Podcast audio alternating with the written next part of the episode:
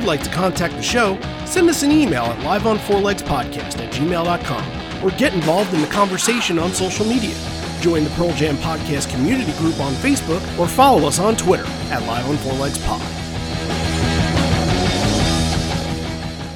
I kind of hope he doesn't hear about it, but I know if, if, if Bruce Springsteen hears about.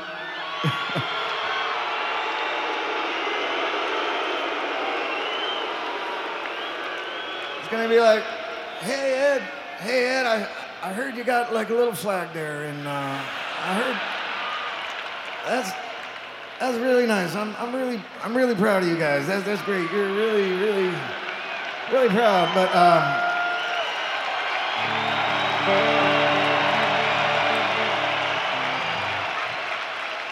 I tell you what, Ed, you, you got some catching up to do.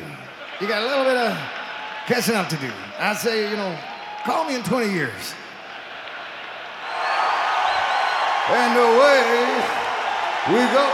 You're listening to Live on Four Legs, the live Pearl Jam podcast experience, featuring Mr. Stone Gossard.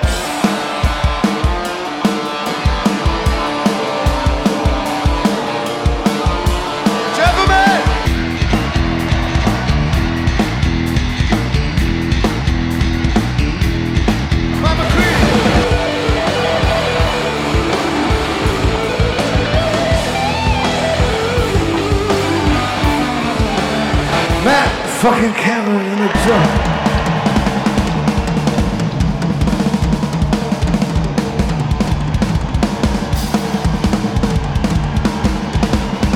Mr. Boom Gaspar!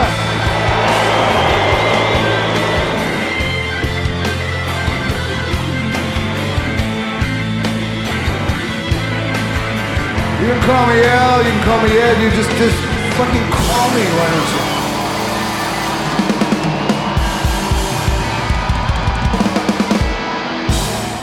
Hey, everybody, now welcome to Live on Four Legs, a definitive live Pearl Jam podcast. And I just want to wish everybody a happy 30th anniversary to the 10 record. And that's why we're here today. And that's what we're doing today. And and the rest of this week is all going to be dedicated to their seminal album, the first one that came out, the one that really kickstarted everything. And look, we could sit here and we can make this a whole entire episode about what this record means to the band, what this means to the fans, what this means to the history of music, and especially 90s, because when you think of 90s records and what kind of pushed the music scene at the time, like it was 10 and Nevermind were up there as just neck and neck, the two best and the two that people gravitated towards the most. Why we're here today is basically from this album. Like I, I can't see myself being in this position without 10 at all because it, it's that important to everything that we're doing. And and you'll see this week a lot of people have written to us and written some love letters to the to the record and what it means to them. And we're going to get into that in a sec. Why don't we just introduce the show and what we're doing here today? Because i'm randy sobel. I'm over here. That's john farrar. He's over there. Hello. hi. Get your take on this i mean like the weight of having to talk about the 30th anniversary of this record where does that fit with you Yeah, it's it's been weird. Like honestly, I I don't spend a lot of my time thinking about this record a lot. I mean, we we cover a lot of the songs, but we cover it in like a live sense, and we don't, you know, I don't ever really go back to this record a lot. But you know, going through all this and this anniversary and going through all the website stuff, it's kind of made me rethink a little bit.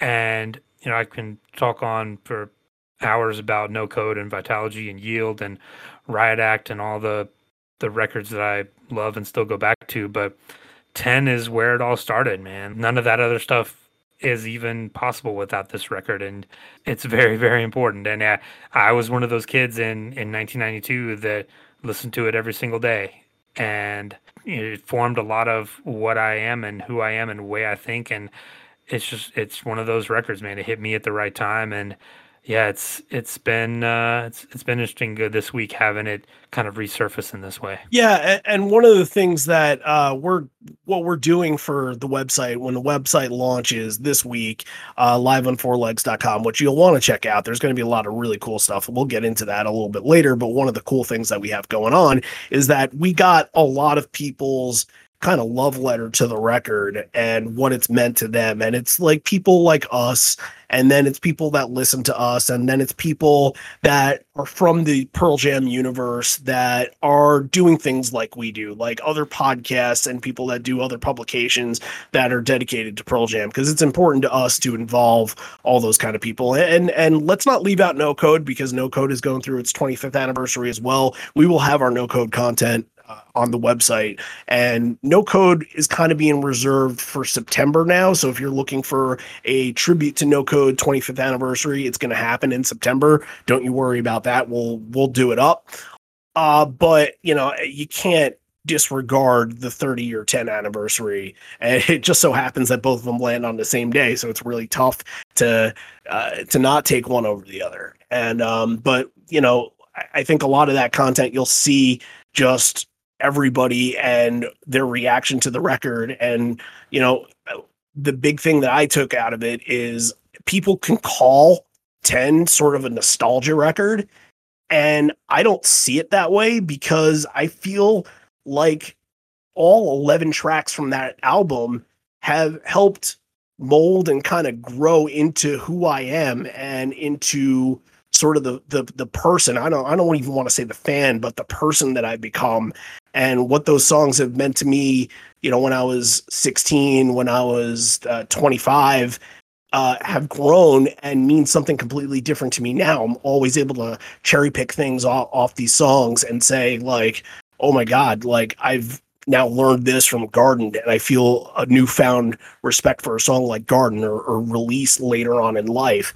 And it's not nostalgia where you're listening to something that kind of feels good and fuzzy for the first time. Like it takes you back to a place where you know life was a little bit simpler. Uh, this isn't nostalgia. This is just growing and having something in your life for a very long time and, and growing with it. It's it's a marriage. It's it's a it, it's a relationship. So I, I think I have that, and I, I would assume you have it too with with every Pearl Jam record, and and even going further than Pearl Jam, uh, other bands and other records from them. Oh yeah, yeah, absolutely. So what we're going to talk about today, obviously, you know, you can't go on the 30th anniversary and not talk about the night in Philadelphia in 2016 when they played the full 10 album. And there is a really good reason for this, and they mention it in the show, but I, I think we got to start with it.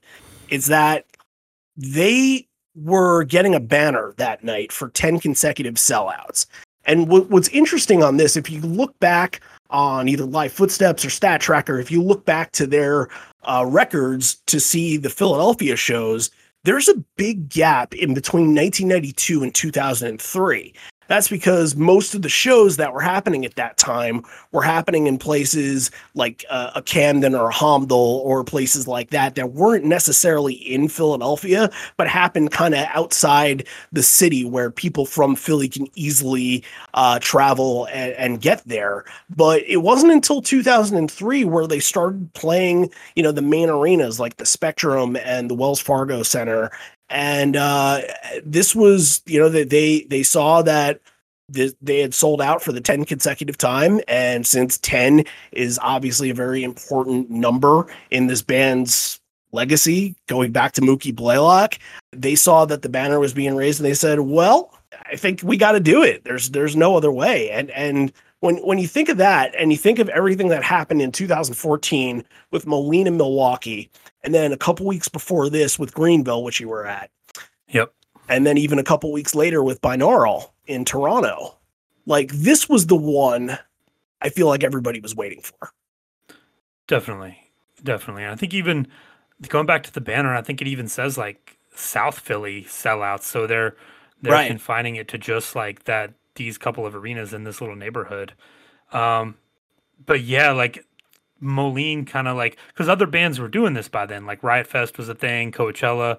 Like we talked about these, you know, these these bands doing these album shows became like a thing, but it was like, oh, Pearl Jam would never do that. They they would never do that. And then 2014 they did twice.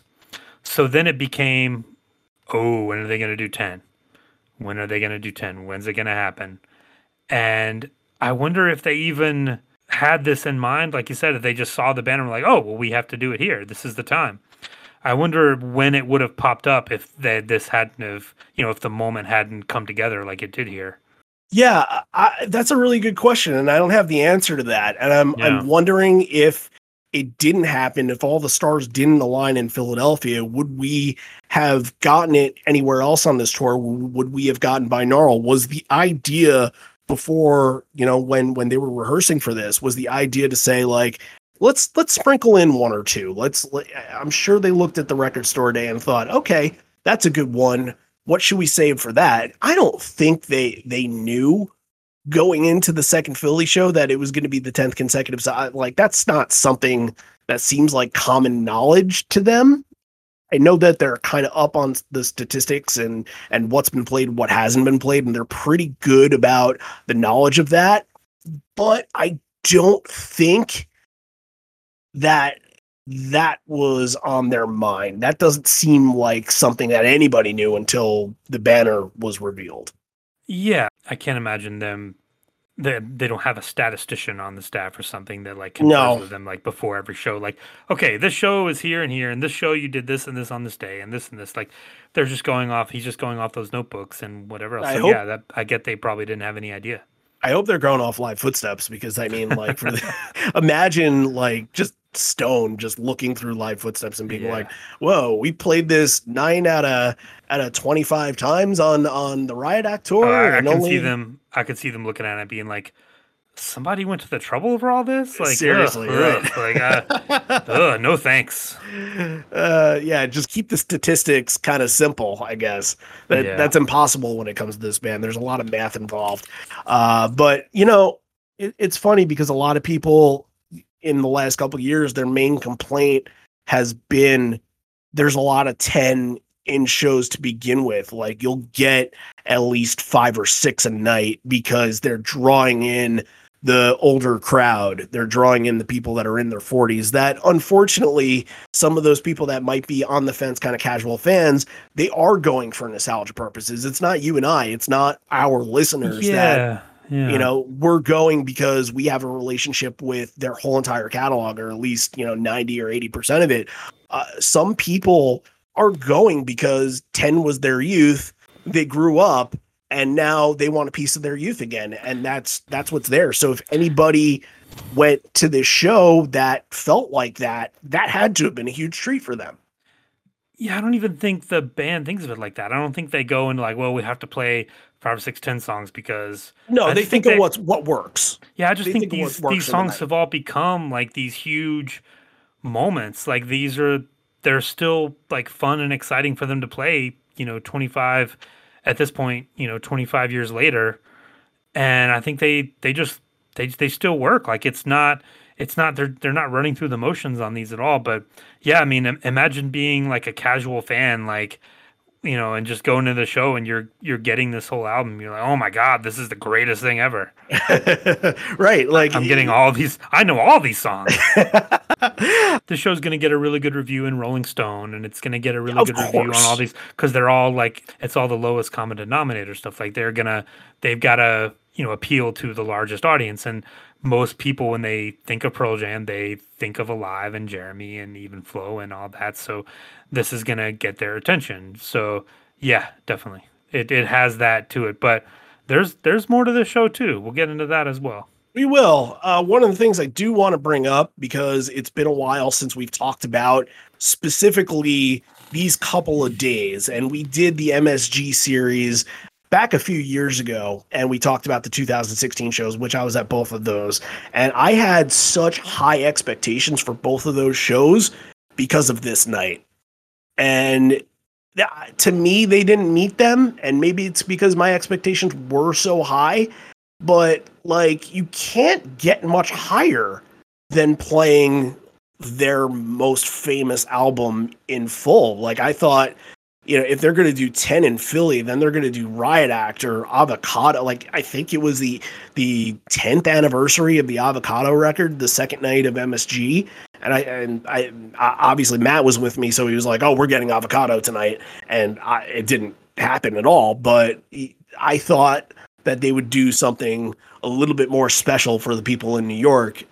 You know, New York has gotten their fair share of special things before, but I'm saying here, I think the overall idea is that um, you can't really get much better than this. If, if something like this happens at a show before you're going to a show, like limit your expectations because they're not reaching this. Yeah, I mean, oh, uh, that that remind like I wonder if they had planned this for MSG and then saw the banner and bumped it up. Oh, shut up.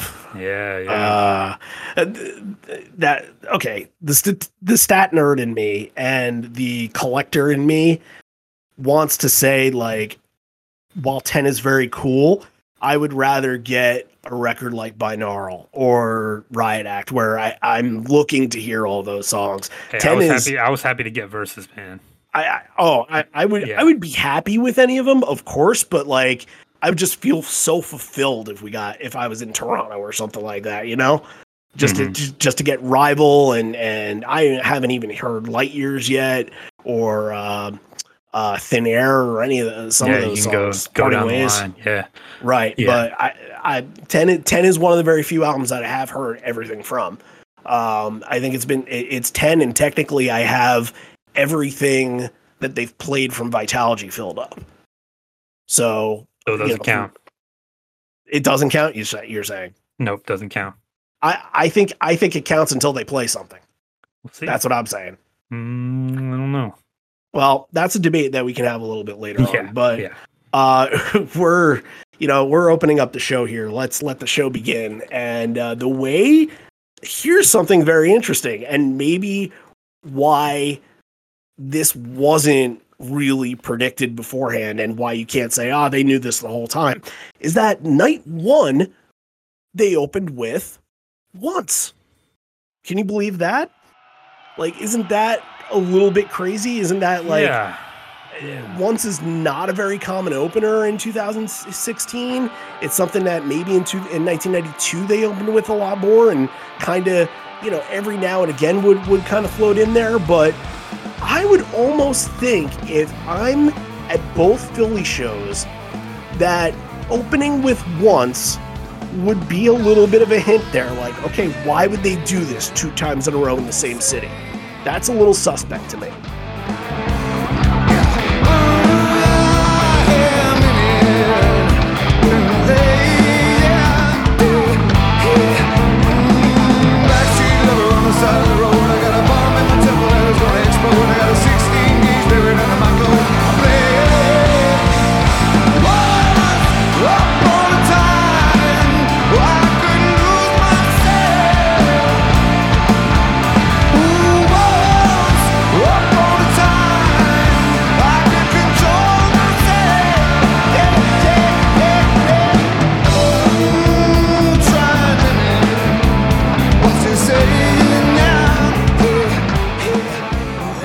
They come out to Master Slave too, and I don't think they were doing that a lot at this point. No, So they yeah, weren't that doing would, that at all. That that would be uh, a little like something something to think about, give you something to think about, like huh? Because you know Greenville, like I said, two weeks prior, that's on people's minds. Were they just making sure they knew it the night before? Like obviously, they it seems like they would know once. They, yeah, I, yeah, I that's think I've that, went through that the stats on. or something? Is that like yeah? I've, I've been through the stats on once before, and I think the longest they've ever went without playing it, even in the Jack era, it, it was usually played pretty often when, when Jack was in the band in 90, 95, 96. Uh, 30 shows. I think it was 30 shows that they went. That, that was the longest time that they had gone without playing it. So, yeah, they, they know it. There's no question about it. What, what I want to bring up here is that out of all five of these shows, and I, I consider them the five, I know that there's Munich, and Munich is actually something that we'll get to a little bit later because we do have Munich on the table that'll be for Patreon. We'll talk about that a little bit later in the episode. But the other show that they did was Torino in Italy in 2006, where they did the full avocado record. And I kind of, while it counts, I don't. It's not. It, it's kind of a little bit of the bastard child within these five because these five kind of happen at the same time. It it becomes a thing and and it's done. You know, it, it started off in Moline where you know it, it's a place that they've never played before, and and a couple days later it's Milwaukee. So so it really kind of pops some eyeballs there. But this is the first time out of this bunch, and the only time out of this bunch, where they actually open with the first track of the record. I think that's pretty important. Yeah. The other times it felt like they were trying to throw you off the scent, right? Sure. Like, oh, we're going to start off with this other one and then go into it. So you're always going to be like, until you know, you don't know. Right. But this one, it's like, yeah, let's just let's just get into it and do it. And I think part of that is you got to have that master slave intro. Into yeah. Once. I think you you can't come out and do corduroy and then play master slave and then play once. That just doesn't work.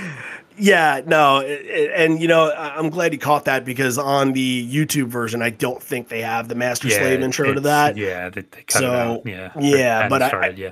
right, I do remember them them actually playing it. Um, but yeah, it's not going to work any other way. And and it's the way they did it here was smart, and especially because it's this record. If it were any other record, if you were opening the show with sometimes, okay, like y- you get it and you'll get into it. But this, like, I, I I don't think they wanted to pull any punches with this because remember, you're going right from once into even flow. That is just take the album out of it. Just think of them as just actual songs those are heavy hitters to start your show. Just oh, just those two. Just those two. Yeah, you mean we always get once as like an encore song now, or even like an encore two song. Yeah, uh, and I think that kind of goes with the territory of ten. That because it is a ten song, if this was on a, a different record, does it have that kind of clout? Uh, I don't know. Maybe. Yeah. Perhaps, yeah. but I think because it's on ten, it has so much more weight to it. And I well, there's another song that's in this, obviously that's on the record, uh, that we'll look at the statistics of what they did with it that year, and it doesn't make sense from the way that they've kind of treated the song in the last 10 years or so. But when you think of, again, the record in general, okay, it makes sense that this was played more than maybe a binaural or Act song. So uh, let, let's uh let's dig into even flow because like I again I think that I'm triggered if I'm at the show. I think that immediately I have to be thinking to myself, even flows number two. There's no other way to go here. That they, oh, they this has to be yeah. it. And some people know because you can hear after the riff starts. There's you hear some screaming in the crowd, like there's some acknowledgement. Some people are like, okay, yep, you some people are onto them at this point for sure. And yeah, this is this would be a cool moment. Like I can't even imagine being in the room. Like it felt like even felt like this had a little extra bounce to it. It felt like the we talked about it with with Greenville, like when the band knows and they got something up their sleeve, right? That that, that they know about that, that the crowd doesn't know. It gives them a little little extra push, and this this version has that. I actually thought that most of these performances weren't very definitive of this era, like the post Lightning Bolt era, where everything is just, all right, let's play it as fast as we can. It felt really melodic. It felt way more paced, especially once. Once, once too, especially yeah. Stone way more paced. So out. good, right? So good. Stone right at when when he's when he starts that intro, it sounds oh, it sounds so good. Mm-hmm. Like even flow the same thing. It uh, it, the same way. Like you're so used to these songs just kind of being at this furious pace where maybe sometimes in the beginning of, of the song, kind of that open, Michael even start with a solo sometimes, or just Stone kind of goes off. But Stone's groove in this as well is very apparent. And it's not like Mike lays off it at all, but like Stone is Stone and Matt are really setting the table with this version. I think that that's what to take out of it.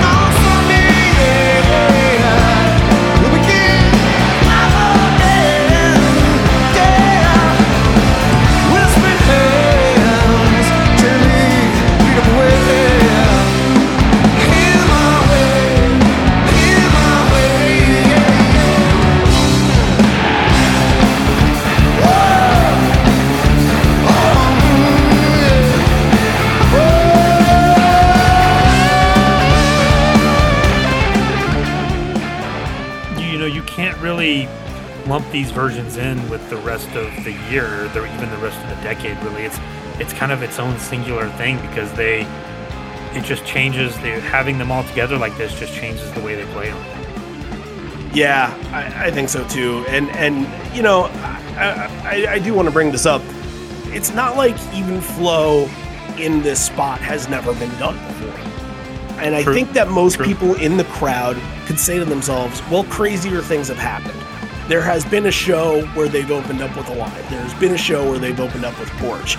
And maybe that, uh, we talked about the Seattle show a couple weeks ago where fourth song in was Rearview Mirror. And that's something that can kind of take notice right away and get you focused in on the set and be like, okay, this is different than the rest of what they've done.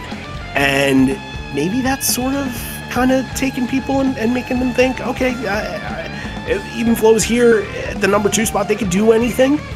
Oh, there's probably a lot of people in the crowd that, that still had no idea, and it wasn't until wasn't until a live kicks in there that it hits. And I, yeah, once Demon Flow like, you know, oh maybe they're gonna do a, a Hondo thing and play two from each record, and here we go, and like, oh yeah, it's they're not gonna do ten tonight. Like, no, no way. that's that's the thing I like about this the most is that there is a suspension of belief here where you can take the and be in the moment and not be so critical as to like okay just trying to figure out the equation to everything. You just kind of get lost in the moment and you say like all right well even flow is great. What do you got next for me? And then I think the most normal response when you hear that riff opening up alive is just complete euphoria.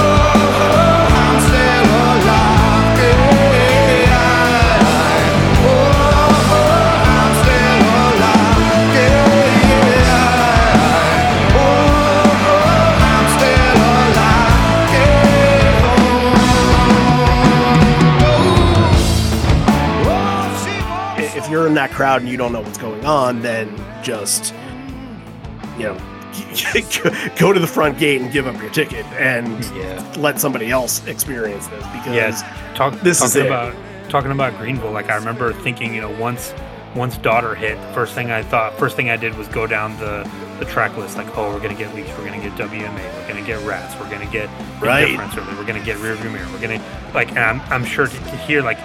Oh, we're getting alive. Then we're gonna get Why Go. Then we're gonna get Black. Then we're gonna get Jeremy. Then we're gonna get Porch. Then we're gonna, like, oh yeah, you're just like, oh my god, like I, yeah, just to be in that building, the the electricity would have been palpable. I'm sure.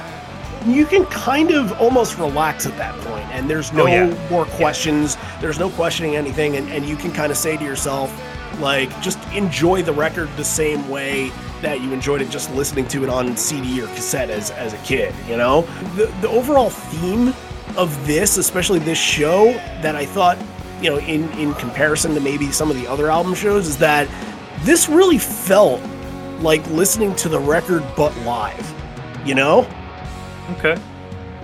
I don't know if I got that from every single one of these, but this especially had that significant idea to it.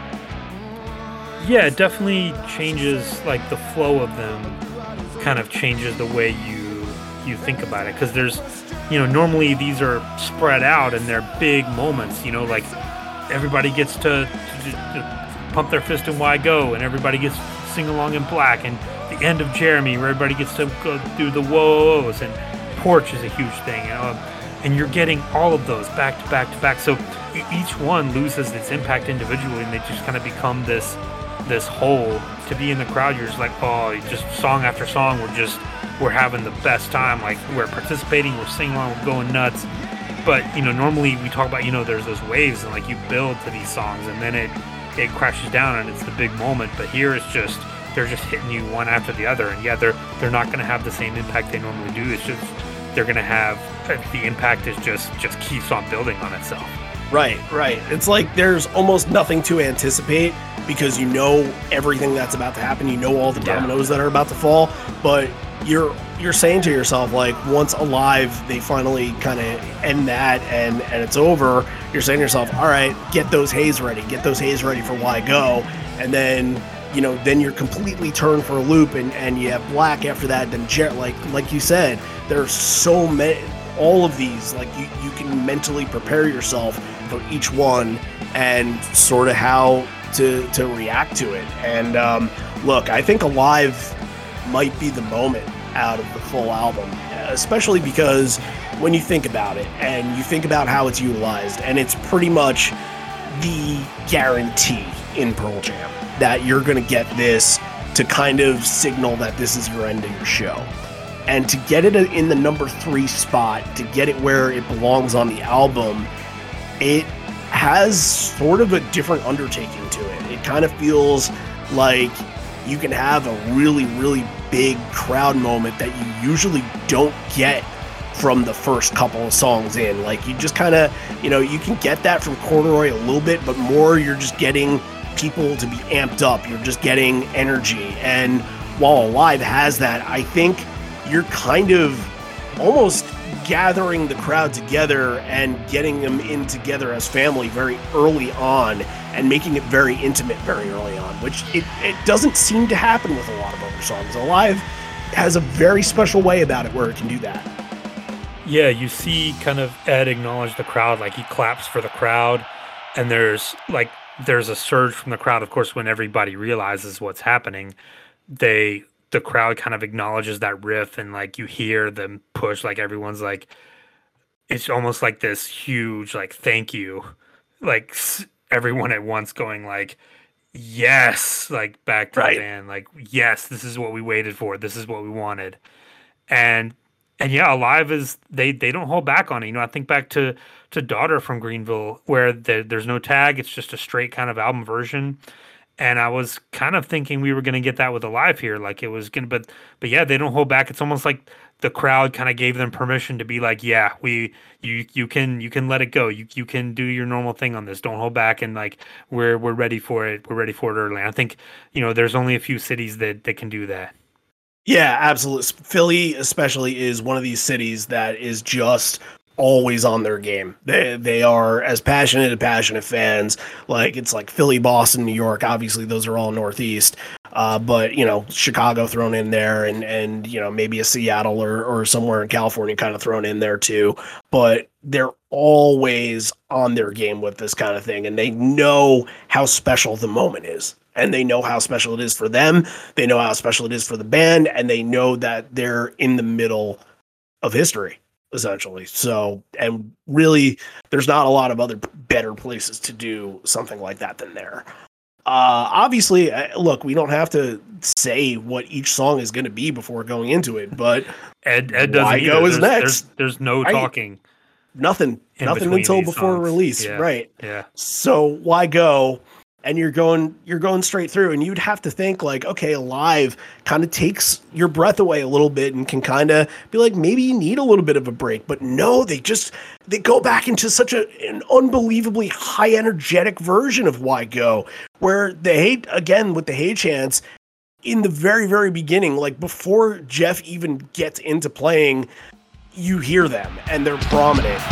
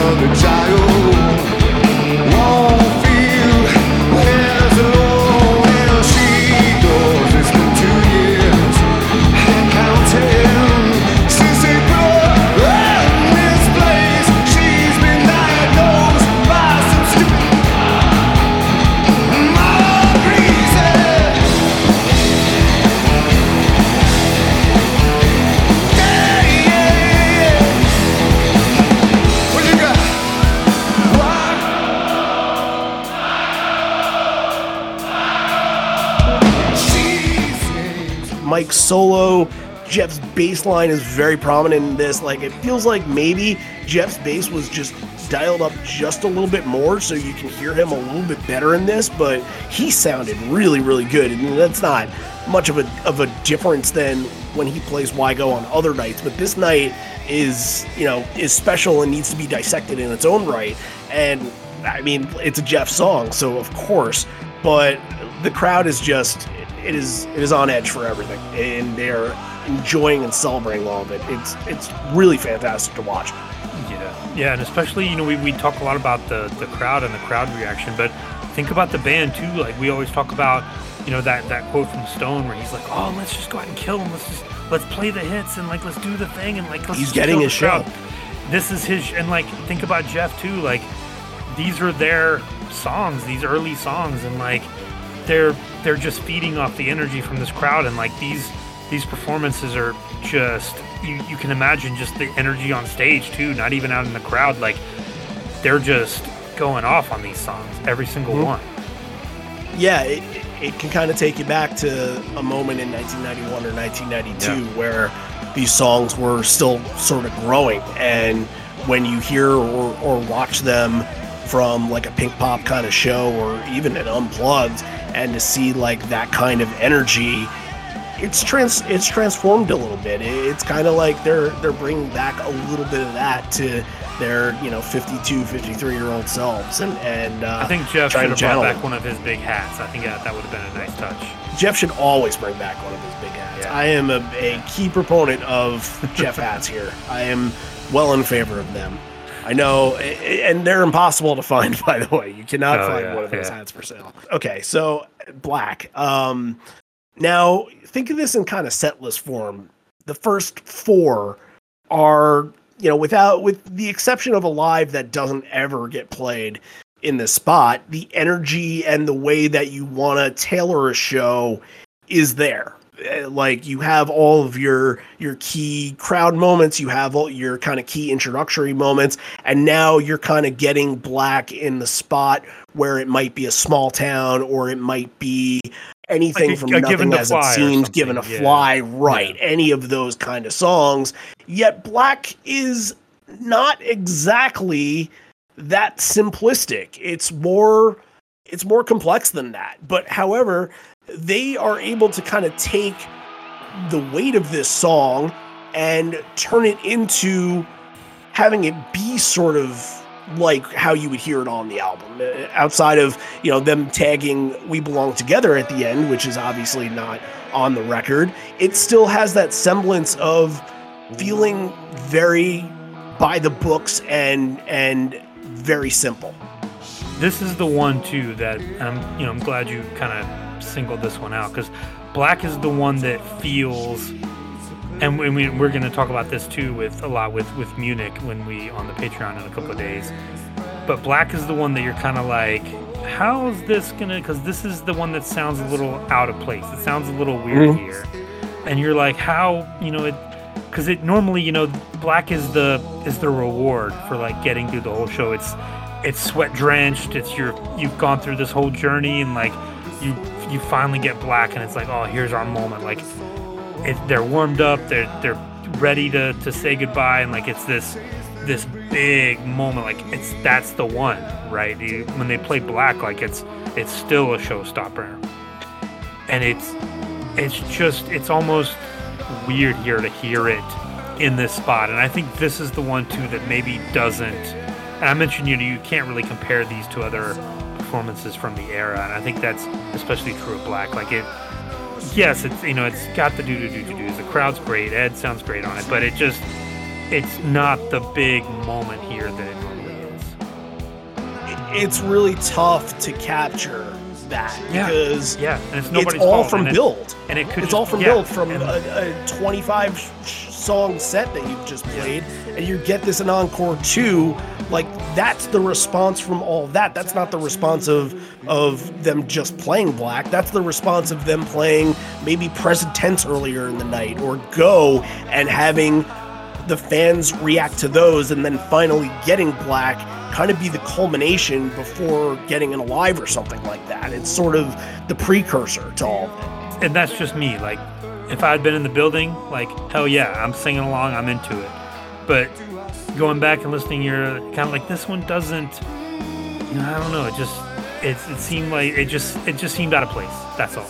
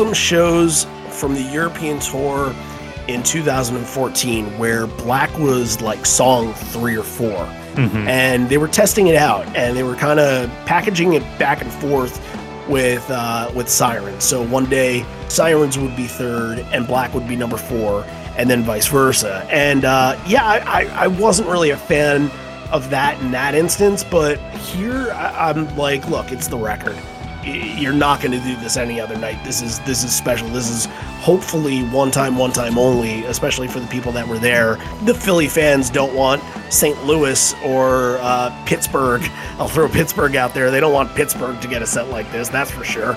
Uh, any any other non like Dallas? Let's let's let's go football rivalries here. They don't they don't want Dallas having this. That's for damn sure. Uh, so you know they, they're very you know they, they take pride and ownership of, of, of these kind of sets. So yeah it's it's probably not coming back. They they know what they have with it in the latter part of the set and they know exactly what you were saying before the build that gets to it and just that that moment that it brings. This is just a very special moment. So it you know obviously you got to play by the books and uh, if, you're going to play by the books then what follows black like that's yeah, but still, Black is still it just might be their best song. that is a great argument. And I think you can make an argument for probably the 10 songs that we ended up with on Deprogram. Yeah, Black yeah. was one of them. So I'm fine opening up that argument any day of the week. However, I think there are more important things to talk about, or equally important things to talk about. Uh, it's just, again, going into Jeremy, everything is just seamless. It feels like you're you're putting on headphones and you're listening to the damn thing. And you know, like Jeremy is another one of those songs. When has Jeremy ever been the sixth song in a set? Like 1993, maybe. It, it doesn't happen. Yeah, this not is very often. really Yeah. right. This is really kind of a unicorn here. Uh, It, it's one of those songs where maybe late in the main set you'll you'll get it and it'll kind of rev your crowd back up, or you'll get it in the encore to, to to bring that same energy. And it has the encore energy here. I thought that Jeremy was actually like Mike is running up and down the stage, kind of like really being the life force for the band. Really cool visuals, and and you see the crowd jumping up and down and kind of taking in the whoa, like they're taking all that stuff in, and um, I wasn't kind of counting time signatures or anything like that, but did you feel like this went on a little bit longer than usual versions of Jeremy do? Um, it's hard to tell because you know it's we they mix it up so much, and sometimes you might just get so lost in it. sometimes yeah, and then sometimes the whoa part just he'll he'll drag it on and on. And this this kind of did feel like one of those because yeah, you mentioned there's that they show the crowd for a minute and everyone is pogoing, and I'm, I'm thinking like God, imagine again, imagine being on that stage and seeing that and like you've just come off playing Black and Alive and you here you're you're getting this other huge monster live song and this crowd is just throwing it back at you everything that you're giving them. And yeah it must have been just a, a super special moment for the for the band as well. Like i gotta think they just having a blast up there just breaking out all these songs back to back to back to back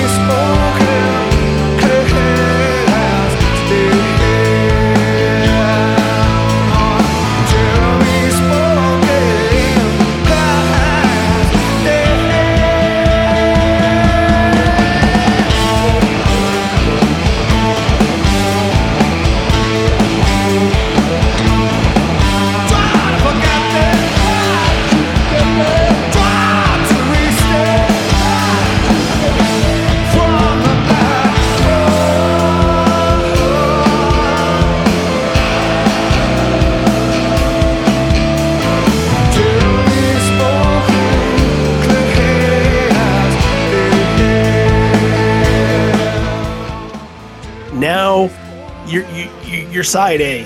These are like, I mean, every night you can get each of these songs every night, not bat an eye, and not even think that you're you just got the full like they can play once at the end of the main set. They can play Jeremy in an encore. They can play Why Go to open. They can play even flow in even flow spot. They can play alive where it usually is like third, uh, second to last, third to last and you wouldn't bat an eye that you would get all six of these songs. Now you're starting get, to get into some of these that are a little bit harder to find.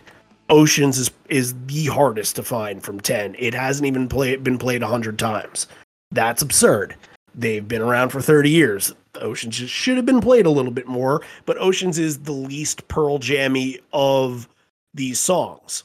That we know of we should asterisk that we know yes, of that we know absolutely because there are set lists from 1991, 1992 that we have no information on that we're always looking for information on. So if you're keeping something from us, stop and uh, maybe we can get a credit with the band or get a credit with at least Live Footsteps because we're always looking for stuff to help help E- Dave email- out over there. email us with the subject detective agency Yes, yep, we're on the like case. that. yep Live on Four Legs is on the case always. So we're at side B now, and Oceans, you know, again, not usually at this part of the set. You you kind of you're used to it as an opener, or even sometimes in the encore, it'll pop up as sort of that that first to kind of slow burn and, and bring you back in the campfire set.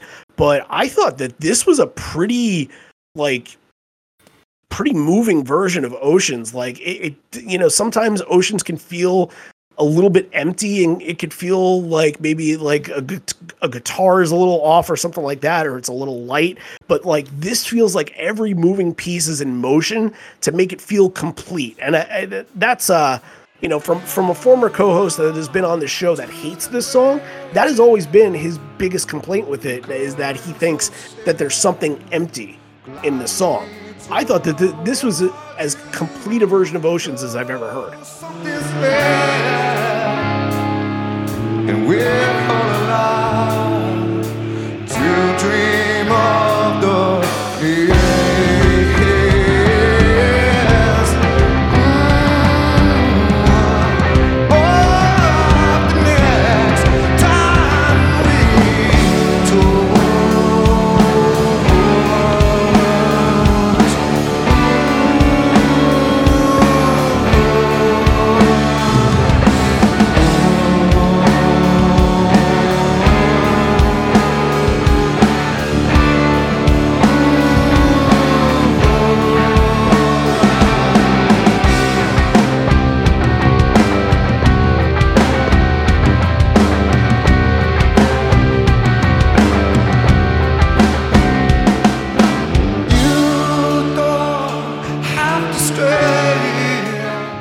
this is fantastic, and I think it.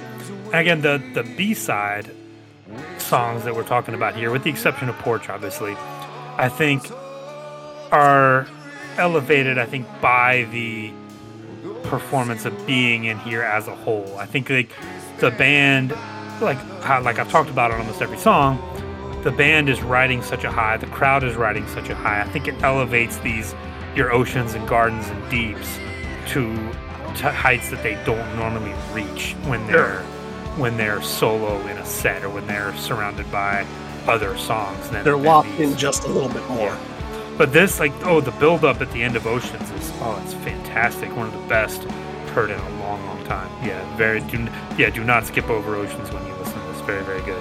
Inspired performance, absolutely. Like, there's, there's obviously coming off of everything, the energy, like you said, it's built up to to a moment like this.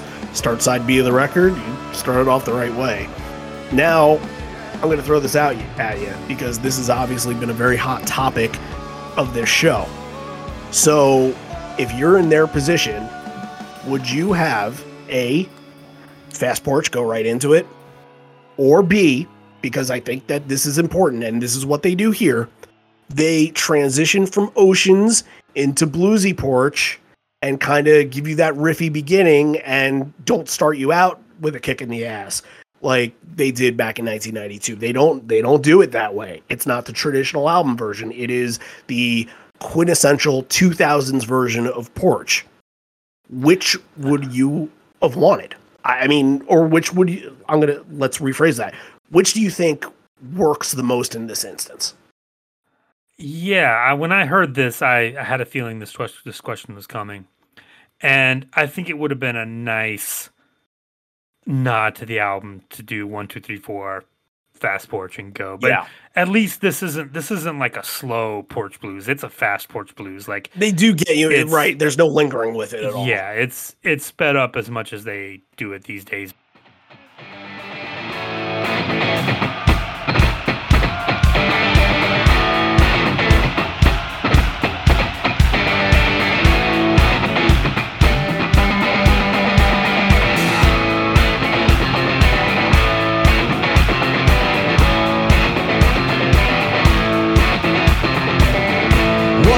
Is this world running to you down? Leave a message on this star. Couldn't learn your voice one last time. Daily my field this could be my time by you. Would you hit me? Would you hit me? Oh, oh.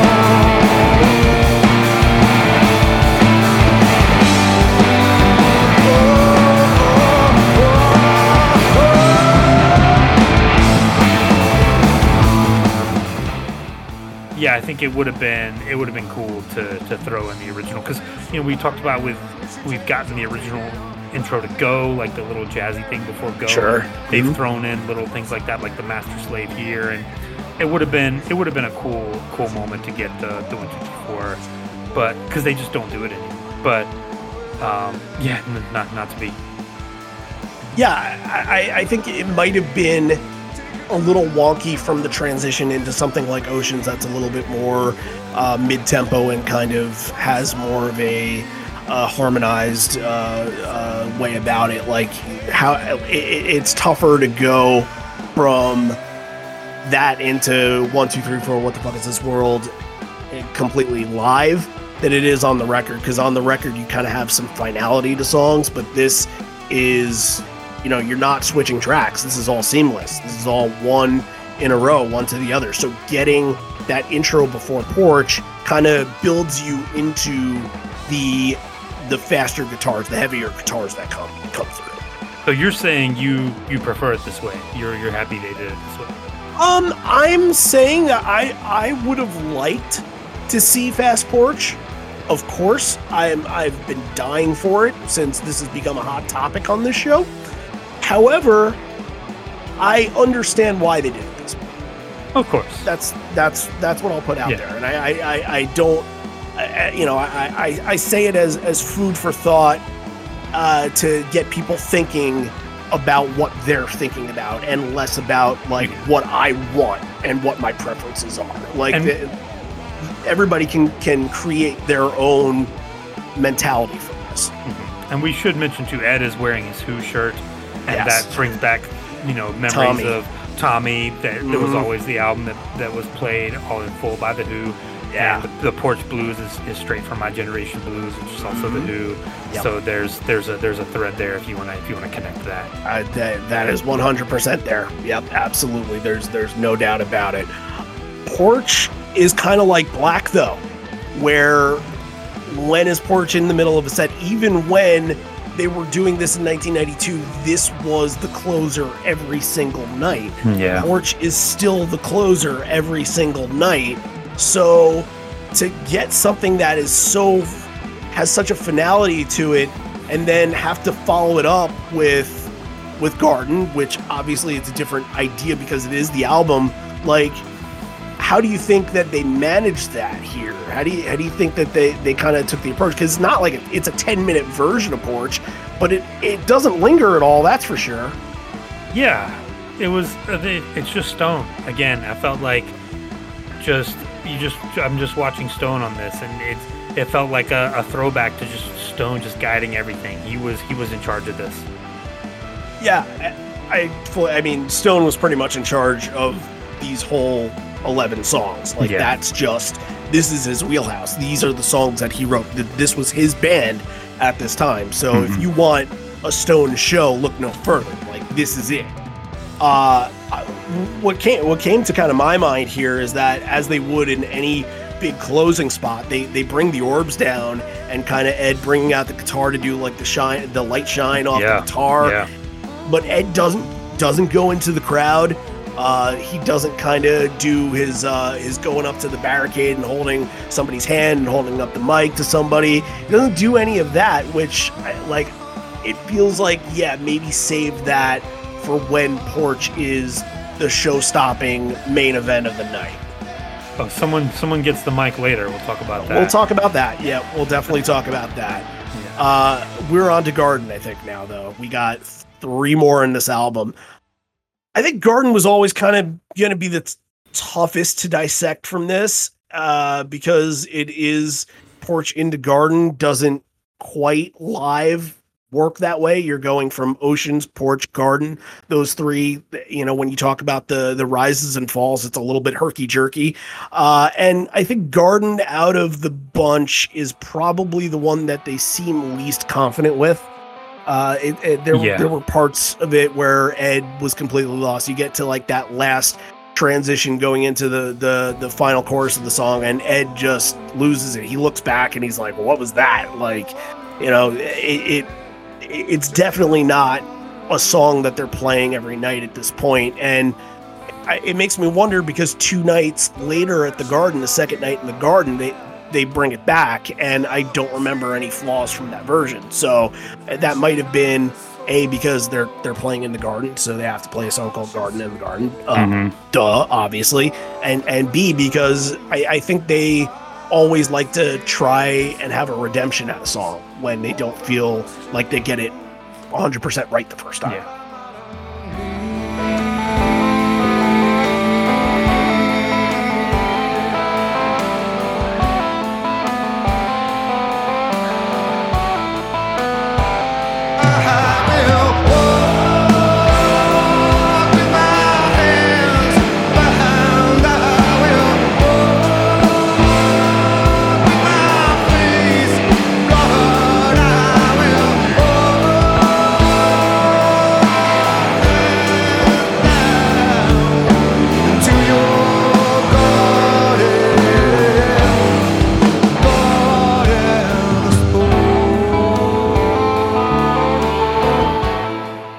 Outside of like, it's not like it's it's a miserable performance or anything Yeah, like that. yeah. It's just Mike. Oh, Mike's fantastic. Yeah. Yeah, right. Uh, like it brings you to where you want to be with Garden. It's just you know that this was the one. There's always going to be one that they struggle with just a little bit. From when they they botched the Who You Are intro and made it the In My Tree intro, which a- actually is just kind of artistically amazing. Uh, to binaural, I think they screwed up Rival or Sleight of Hand. I can't remember one of those they screwed up. Uh, but there's always one where they're just like, this is this is the one we're not sh- so sure of. Even going back to like Glorified G, where they were like Mike kind of pumped his fist Right, in Green right. Film. They were that was the one that they were really concerned with there. I think Garden is probably the one at this show. So Yeah, definitely. all right, Deep and then Release. Now, Deep is the one I, I, I kind of teed this up before because Deep is not a song that they usually play at shows anymore. I would say they probably play Oceans more often than Deep. However, in 2016, Deep was being played way more than they had played it in the past. It uh, th- they had already played it twice before this night, and it was like what three weeks or so that they were on tour before that. I think the tour started on the 10th or 11th of uh, the 8th of April, I should say. I think that was in Fort Lauderdale Yeah, uh, or Miami. Can't remember either one. Uh, but they ended up playing it seven times overall in 2016, which feels like a lot for a song like Deep that really doesn't leave the Dave A era as much. yeah, it's interesting. And you know, you wonder if they knew that they were gonna have something like this up their sleeve, and like, and you never know like why songs come back. It could just be Ed threw it on the set list one night, and it sounded good, so he kept going back to it. You know, it could just be something that simple. Sure. Or it could have been someone in the band, like it could have been Matt or someone like, "Hey, you know, uh, I feel like feel like that one's good. Let's let's try that one again." So, yeah, the songs like pop into the pop into the wave and the current and stick around and then drop off. So, yeah, it's just interesting that, that this is the one for this time. Yeah, Yeah, I think it also can do with like just the idea that 10 is is is that kind of record that everybody is waiting for stuff off of. And when you think of no pun intended deep cuts, uh, deep is one of the the deeper ones uh, on this record. So not only do they fulfill one of the rarities and one of the collectible songs, but they fulfill something that they know that everybody can appreciate off of their their biggest album. So it kind of checks a lot of boxes there. And it's a good performance. Like I you know, I don't really usually think too much of versions of Deep once you get past Jack. Like, you know, there are some pretty good performances with Jack, but they completely drop it after 95. Dave's the drummer for me on this song, but I as as far as like a, a late era version of Deep goes, I thought that this was pretty solid performance.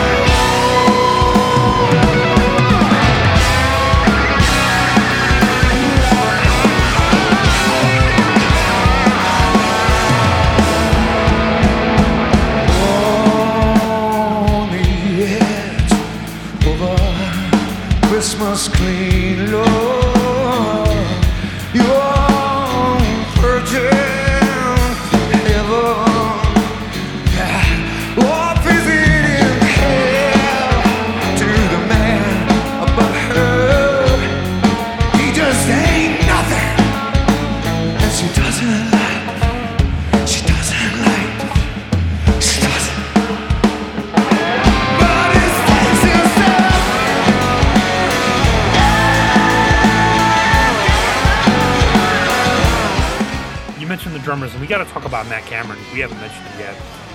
Oh, I Watching thought he the- did a little bit, but yes, Okay, he had yeah. a tremendous show. Yes, watching the the stream, the the view of Matt, where you see him from behind, and like some of you have, have gotten to see a show from behind, like sitting in those seats. I have not, so this was kind of a new thing for me. Matt Cameron's a fucking robot. Like he expends no extra energy when he's drumming. He is his torso is perfectly still throughout these whole songs. It's all arms. He is not wasting any energy at all throughout these shows. And and you have that's what you have to do when you're playing these shows night in. Uh, you know, two shows in three nights, three shows in five nights. That's that's a lot of songs. That's a lot of hours. And shout out to him for for working on being that disciplined that he can that that's how he does it. He just doesn't waste any energy. Every motion has a purpose with Matt Cameron, and he is he's got it down to a science. And it was it was amazing to watch. And now we're at the part of the set where we're ending 10 and we're getting to release. And uh, we finally get to hear from Ed that gets to kind of take a second and take this all in. Sip some wine, say hi. Before we start the next one, we've been thinking about this a lot, and there have been requests from good folks that have been going through pain and need healing who who have wanted this one.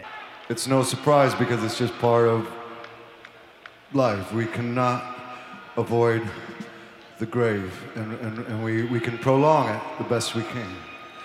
But you never know if it's going to be something sudden, something senseless. You, you, you, might, you might be able to expect it, but that probably is not going to help the sadness.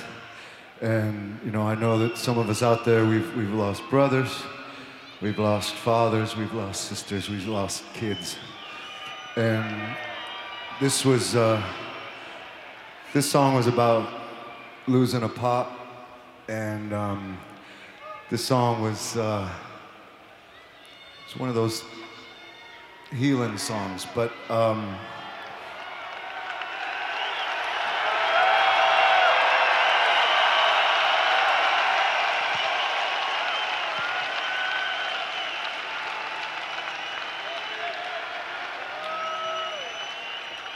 and it's not going to lessen the blow of any kind of tragedy, but, but it, it, it, it, it loud volumes or alone or with a lot of other people. Um, sometimes it just helps you get through because you can't get around it. You, you don't get over it. You don't get under it. You got to get through it. Else it never goes away.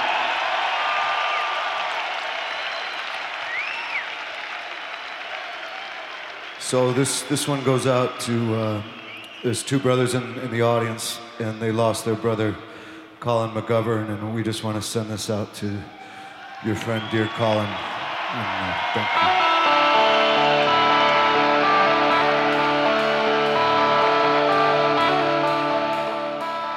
there are always these little like nuances where you know like he'll sing and oh dear john can you see us now like he'll sing somebody's name in the song and that's his subtle hint that that is for somebody. But here he actually is able to reference somebody and make this a dedication which makes the song that much more powerful.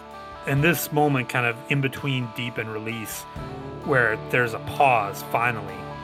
And this crowd, crowd finally surge. finally gets to like show their appreciation and finally take a breath and just be like oh my god like yes and yeah it's that that sort of like everyone in the crowd just kind of like oh okay this is the like again they're just pushing that thank you back onto the band. And i think of like this in a, and and that you during that speech that you mentioned like ed breaks down a little Yeah. bit talking about loss and everything like it's a powerful powerful moment. And yeah you know playing through all these songs i'm sure has brought back a bunch of those emotions for him as well i feel like it's almost like this is the okay like this is the beginning of the show now it's almost like once through deep is like the preset right you know when it's like when you used to have those cds and you would if you hit rewind before the first track it would play Oh. the negative you would have those yeah like the songs are negative. It's like that has all been like the preset up until release, and now release is kind of resetting this show, and like this is the opener, and we're gonna go on from here. It's Yeah. interesting how that worked out.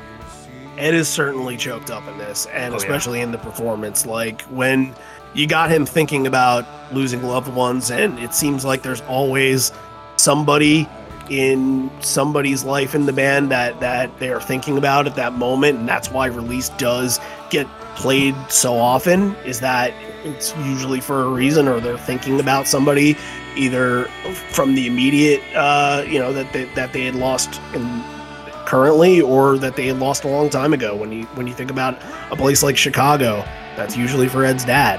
And you know it, it like it's the same kind of emotion when they bring it into situations and they're playing it for somebody else that needs needs the song the same way that ed would or the same way that somebody else in the band would need the song in in their moments. And it's uh look it's it's beautiful. It, it's really a great way to cap off this this tremendous album showcase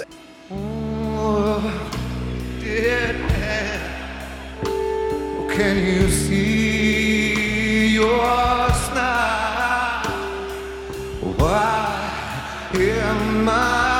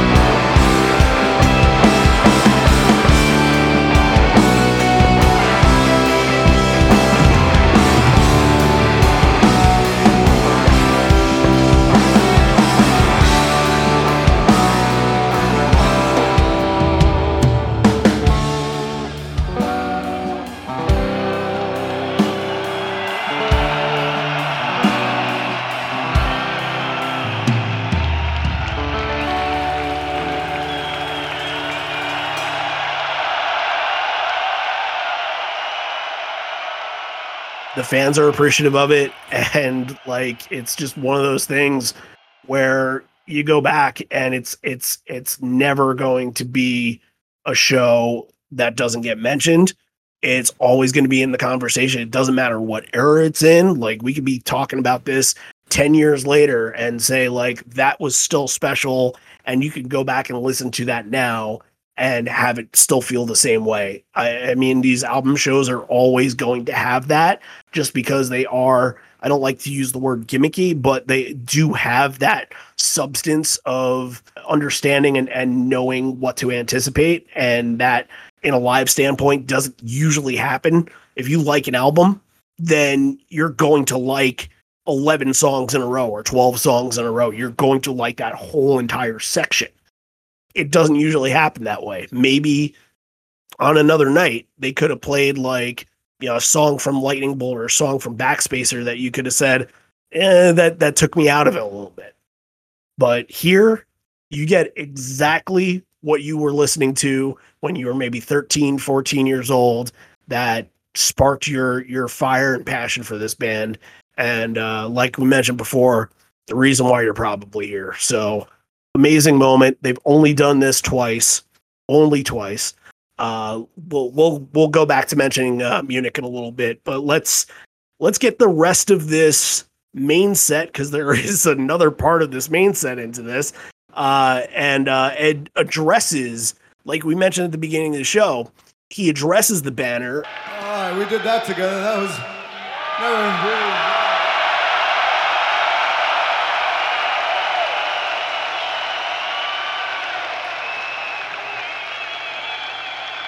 When uh, when we woke up this morning, we, we, we had no idea that that, that was going to happen. That we were going to do that.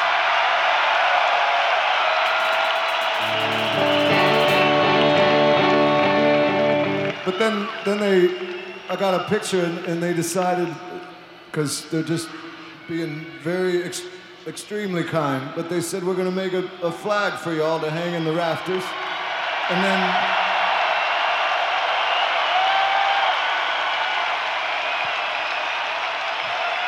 And then I saw that number and it was like, I think we gotta do it.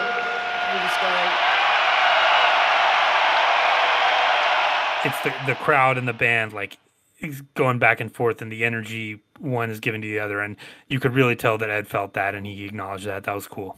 Yeah, he uses the word intense for a Philadelphia crowd. He says the it, it's an intense crowd, but everybody seems to get along and love each other. And when that happens, it can be really powerful. That uh, I think that you know the city of brother, brotherly love. He he brought that up at some point. It might have been this speech. It might have been another one. He, he, I think this was a part where once he gets to the Springsteen stuff, he kind of rambles a little bit and he's starting to do accents. Happens a couple of times in this right, show. So, right. but yeah, uh, the Bruce stuff is funny. Like he's yeah, kind of mi- he mimicking. Does, he does a good Bruce. Yeah. Say, say there, Ed. Uh, hey, that's pretty cool. You did, you did ten shows. Hey, now you got to do twenty. You, you can't catch up to me now and he kind of makes a reference like, "Oh, we got to play four shows here for the next ten years, and then we'll, be caught up to Bruce." And obviously, mentioning four by number is uh, a direct reference to the Spectrum. So, how many shows have they played in Philadelphia since? Big goose egg, but anything can happen. Uh, you know, obviously, Philly's one of the ones that has to be on a lot of people's bucket lists. And uh, I've seen the show in Philly before; they deliver absolutely. And uh, yeah, oh, yeah, it'll be it'll it'll it'll come around again without a doubt. Breakerfall Corduroy are the ones that get you back into the set with the fast paced energy that you're looking for. I don't know if he's subconsciously thinking to himself, opening this with Breakerfall by saying, like, hey, maybe Binaural is on deck. I, I don't think there there can be any little, of that in here. But there, yeah, that's interesting. Right. But Toronto is not that far on the horizon. It's only like maybe 10 or 12 days away from if this. you had if you had been there, would would you have thought you were going to get the double, like just do, do both albums back to back? Oh my god, that would have been exhausting. yeah, that would have been so exhausting. Split uh, split the the set after nothing as it seems, and come back for the encore with with light years, and go on from there. Yeah, and the wow. set with parting ways. Just do the do the both of them. But yeah, I mean, it, it doesn't get you know 180 degrees different from 10 than breaker falls so yeah it's right it's like complete left turn you need a change of pace so yeah, Breakerfall is is perfect here. I, I thought it was cool. Corduroy, well um, done. yeah, corduroy, the same thing. Like you're just you're just gravitating towards that energy, and you're gravitating towards getting the crowd to contain that because you know maybe they're thinking in the other shows like. All right, how do we bring now they've done this a couple of times. How do we bring the crowd back after all this? Because y- the if you're in the crowd and and maybe you can tell me from uh going to the versus show you have to be thinking to yourself like oh my god how the hell do they top that? Are you in euphoric state or are you in like what the hell happens now? Like is everything like gold from there on out? You're just enjoying Oh, and yeah, celebrating the night? I think it's all a bonus. I just remember like okay. you're just you're just floating. Like yeah, I, I remember some things about the the rest of the Greenville show, but but mostly it's that feeling of of the hearing those songs all back to back to back, and you're just like, oh yeah, everything after this is gravy. you have to put it together another set list like it, it Yeah. sort of has to come be and do a twenty minute bit. twenty minute blues jam. Like I don't care. Sure, Like, yeah. sure. But uh, again, for this crowd, after Breakerfall and Corduroy, Breakerfall, I, I would consider a more uncommon track. They go right into who you are.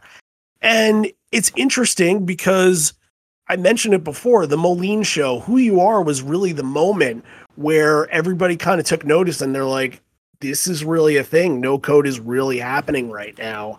And I don't think it even made an indent on anybody's mind that it could happen at that time. So I wonder if that's a throwback to that. Yeah, maybe. I mean, um, we know how Ed does these. He could have thrown in all these little references, and then and the next two songs, obviously, the the record songs played in Greenville as well. But yeah, who you are, like this is this is the final time they played it to date. Like they they didn't it didn't come back for 2018, so this is this is the last time. So yeah, you might be onto something there. Yeah, Could have just I- been like a one-off, like, hey, this, let's just let's throw this one in as as a nod to that one.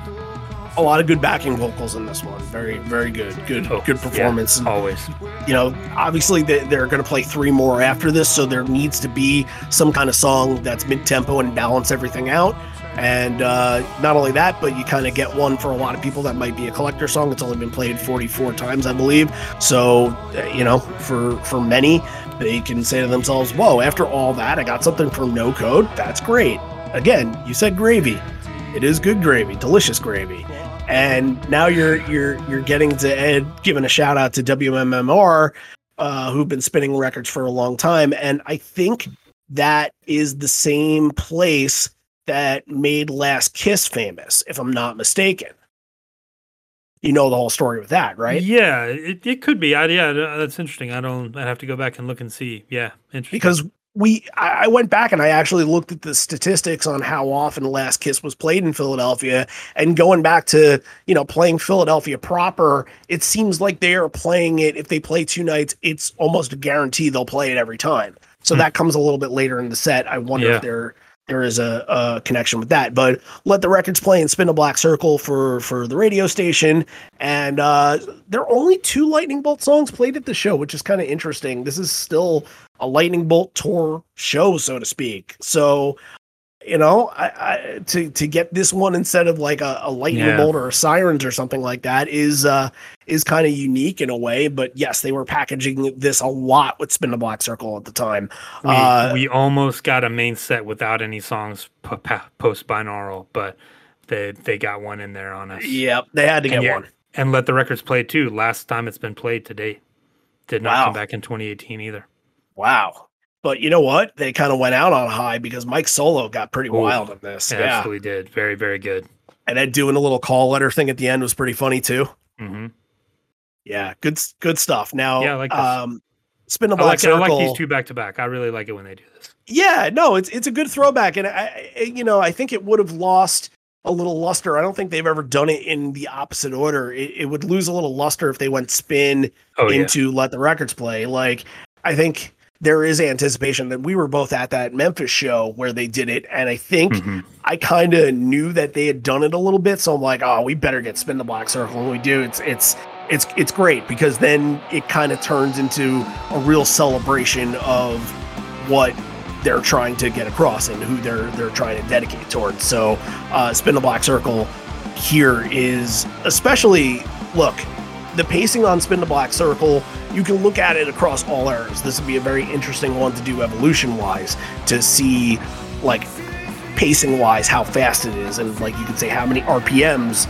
uh, it's it's at per, per performance. But they this is pretty deliberate speed. Like this is like not your just complete run around in a circle, even though Mike does and it's amazing. This is not your complete like blistering fast version of Spin the Black Circle, and it kind of gives it a little bit of air and allows a little bit extra energy to, to feel during those kind of opened up moments. I love this song so much, and I yeah I don't care if they sometimes they play it too fast. They this is more like like you said, kind of like an album pace almost. And oh, this when that riff hits, it's so good. I don't they can play it slow, they can play it fast. I love the song so much. It's, it's again, it's low key one of their best songs. I think I every time it comes up, I always like turn it up and, and go nuts. And again, like we get some Jeff and Mike shenanigans here, very very cool. And and this is the one where we we get a, a lucky fan in the front row. We do, yeah. And uh, I'm pretty sure I know who that fan is, but I'm not going to make any mention because I don't want to get it wrong. But I kind of think I know who it is. Okay. Uh, but uh, yeah, very very cool. Like they, they were very emphatic when uh, they were they were given the opportunity to go on microphone there, and yes. Uh, who yes. wouldn't be in that moment? That's oh. for sure. Yeah, I would love it. So uh, obviously great great stuff, and that's getting into evolution right here, and it's all like 20 minutes after 10 and then you're going to stop then you're going to pause for a little bit and that's kind of crazy to me because it just feels it, it's like an hour and a half but it feels like it almost happened in 45 minutes like instantaneously that all of this kind of kind of went down. And uh, i think evolution is a, is a great way to end here because you don't have your end cappers like you would like with porch or or even something like like once uh, you don't have one of those. So evolution, I always felt is kind of like an ellipses song where it can kind of prepare you for what's next instead of sort of make the main set uh, put like a final stamp on it. So I, I, I like the usage of it here. Okay. Yeah. Cool. Very good. And it's almost like you know I mentioned release is kind of like a reset. You're almost like wait wait they're they're done. That was that was quick because it feels yeah, like right. release just started. Like no, right. like play more. Like we're you're still gonna go right yeah, that would that would have felt weird to me. But oh yeah, do the evolution. It's one of those chameleon songs that it can it can open, it can close a set, it can any anywhere. It's it's fantastic, and yeah, this version does not disappoint. Yep, South American chants, everything like that, everything you love out of uh, do the evolution is is just fantastic. We are at the encore now. It took a while for us to get here, but there's obviously sometimes uh, it does that, and I think we we did it with good reason today. Had a lot to talk about, but here we're going to talk uh, and and just kind of promote the website a little bit. And by if you're listening to this on friday it's it's, it's up it's launched. If you're listening to this by thursday then hey come and celebrate with us. We're launching thursday night through zoom. Our zoom event that we're doing will feature the ribbon cutting, so to speak, of liveon4legs.com, where we've been working on a concertpedia and really kind of filling in the the the dead space that has been left since uh, Two Feet Thick and Five Horizons had uh, kind of stopped uh, doing their thing there, and and we thought that because we're doing all this for the podcast, it would make sense that we would be ones to kind of follow in this footsteps to to be in charge of all this and and I take great pride in doing that. Yeah, it feels like kind of a natural extension of of what we're we're doing. And yeah, if you're, you know, if you're listening to this like you said on either late Thursday or Friday, yeah, go to liveonfourlegs.com for obviously the number 4. Yeah, check it out. Take a look around, you know check out some of the reviews that that people have written check out some of the content on there and just let us know what you think. Just you know let us know that you you went and looked at it. Yeah we're we're very excited. It's been a lot of work and you know you and i and and chris everett have you know countless hours on this thing. So we're really hoping that that people really get a kick out of it and that it really kind of fills that that kind of need in your heart that that's been missing since since those other two sites you mentioned haven't haven't been active anymore yeah, and and the one thing I want to stress is that we want to be a website and we always kind of feel like we need to be a podcast for the people that can speak to the people's voice. If there's something that you yourself think that you want to write for this, that you think needs some some love in the Pearl Jam world that isn't being paid attention to enough. And like by God, just just just come up with something, just write something, and we will post it. We're not looking to do things like posting what Jeff is doing on a Sunday afternoon. We're not looking to do things like that. Other publications can do that, and I'm I'm totally cool with that. I'm, I love that stuff. But we're we want to attack Pearl Jam from all different angles here, and like we've been doing on the podcast, take what we've been thinking about, take the history of the band, and take just obstacles that maybe nobody else has ever even considered and putting pen to paper and letting the world kind of understand what what's going on in your mind and your thoughts through the band. So that's that's sort of if if if that's something that interests you, get in touch with us, live on four legs podcast at gmail.com, or there there'll be con- ways to contact us through the website as well.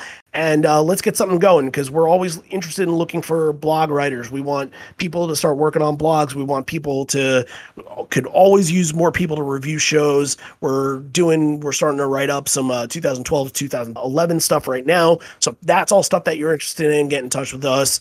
And uh, look, I mean, this also, you know, we we kind of ride off of uh, uh, the patrons here too, and thank all them for for really believing in us during this time. And there's a lot of people that joined up to the Horizon leg, and um, you know, we're hoping with the donations to really finally get in motion and be able to promote this uh, in ways that we haven't promoted the podcast before with good SEO and starting to really use uh, social media advertising on this as well uh, that we haven't used utilized in the past. So uh, hopefully all that kind of comes into fruition. Hopefully new faces and new voices are seeing this all the time. And if you are brand new, welcome. And we can't wait for you to enjoy all this this this great stuff that we've been working on. But uh, yeah, this is it's it's a new phase for the show and uh it's not just a show anymore. It's it's sort of a, a, a life of its own. It's kind of like a, a, pearl jam fan lifestyle kind of thing i guess. Like but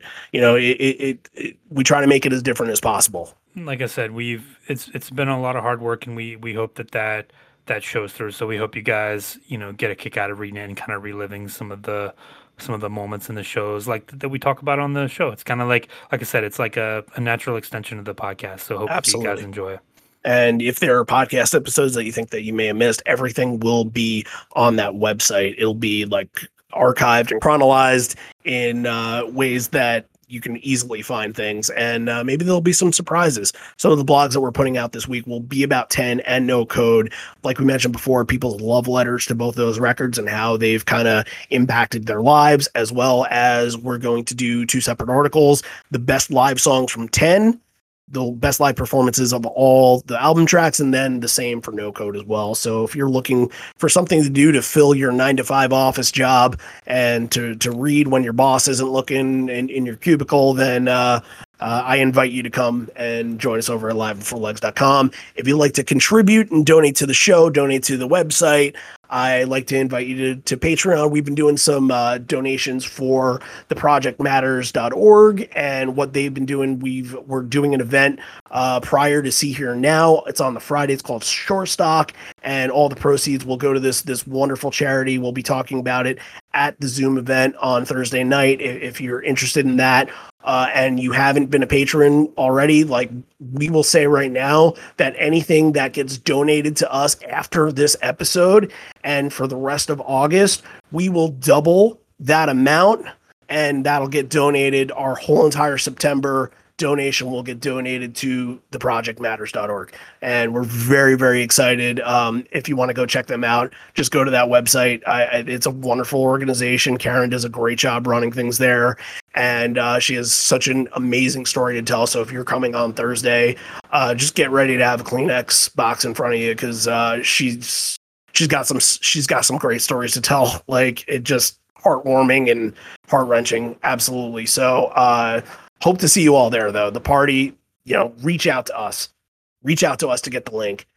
Patreon.com slash live for I know I'm going all over the place right now. I'm I'm going all over the place. But if you want to donate to that, we will double what you send us. If it's within the one, five, ten dollar deal, we will we will match that. Patreon.com slash live on four legs or the Patreon app just search live on four legs and we are there. Those are all the things that are going down this week. Obviously celebrating the uh, the love for the 30th and 25th anniversary of 10 and no code respectively. But i think we can get back into the show right? We got more show amazingly. Ed kind of taunts the crowd and asks if they are tired. Maybe they need to get home. Maybe they need to get a, to a babysitter.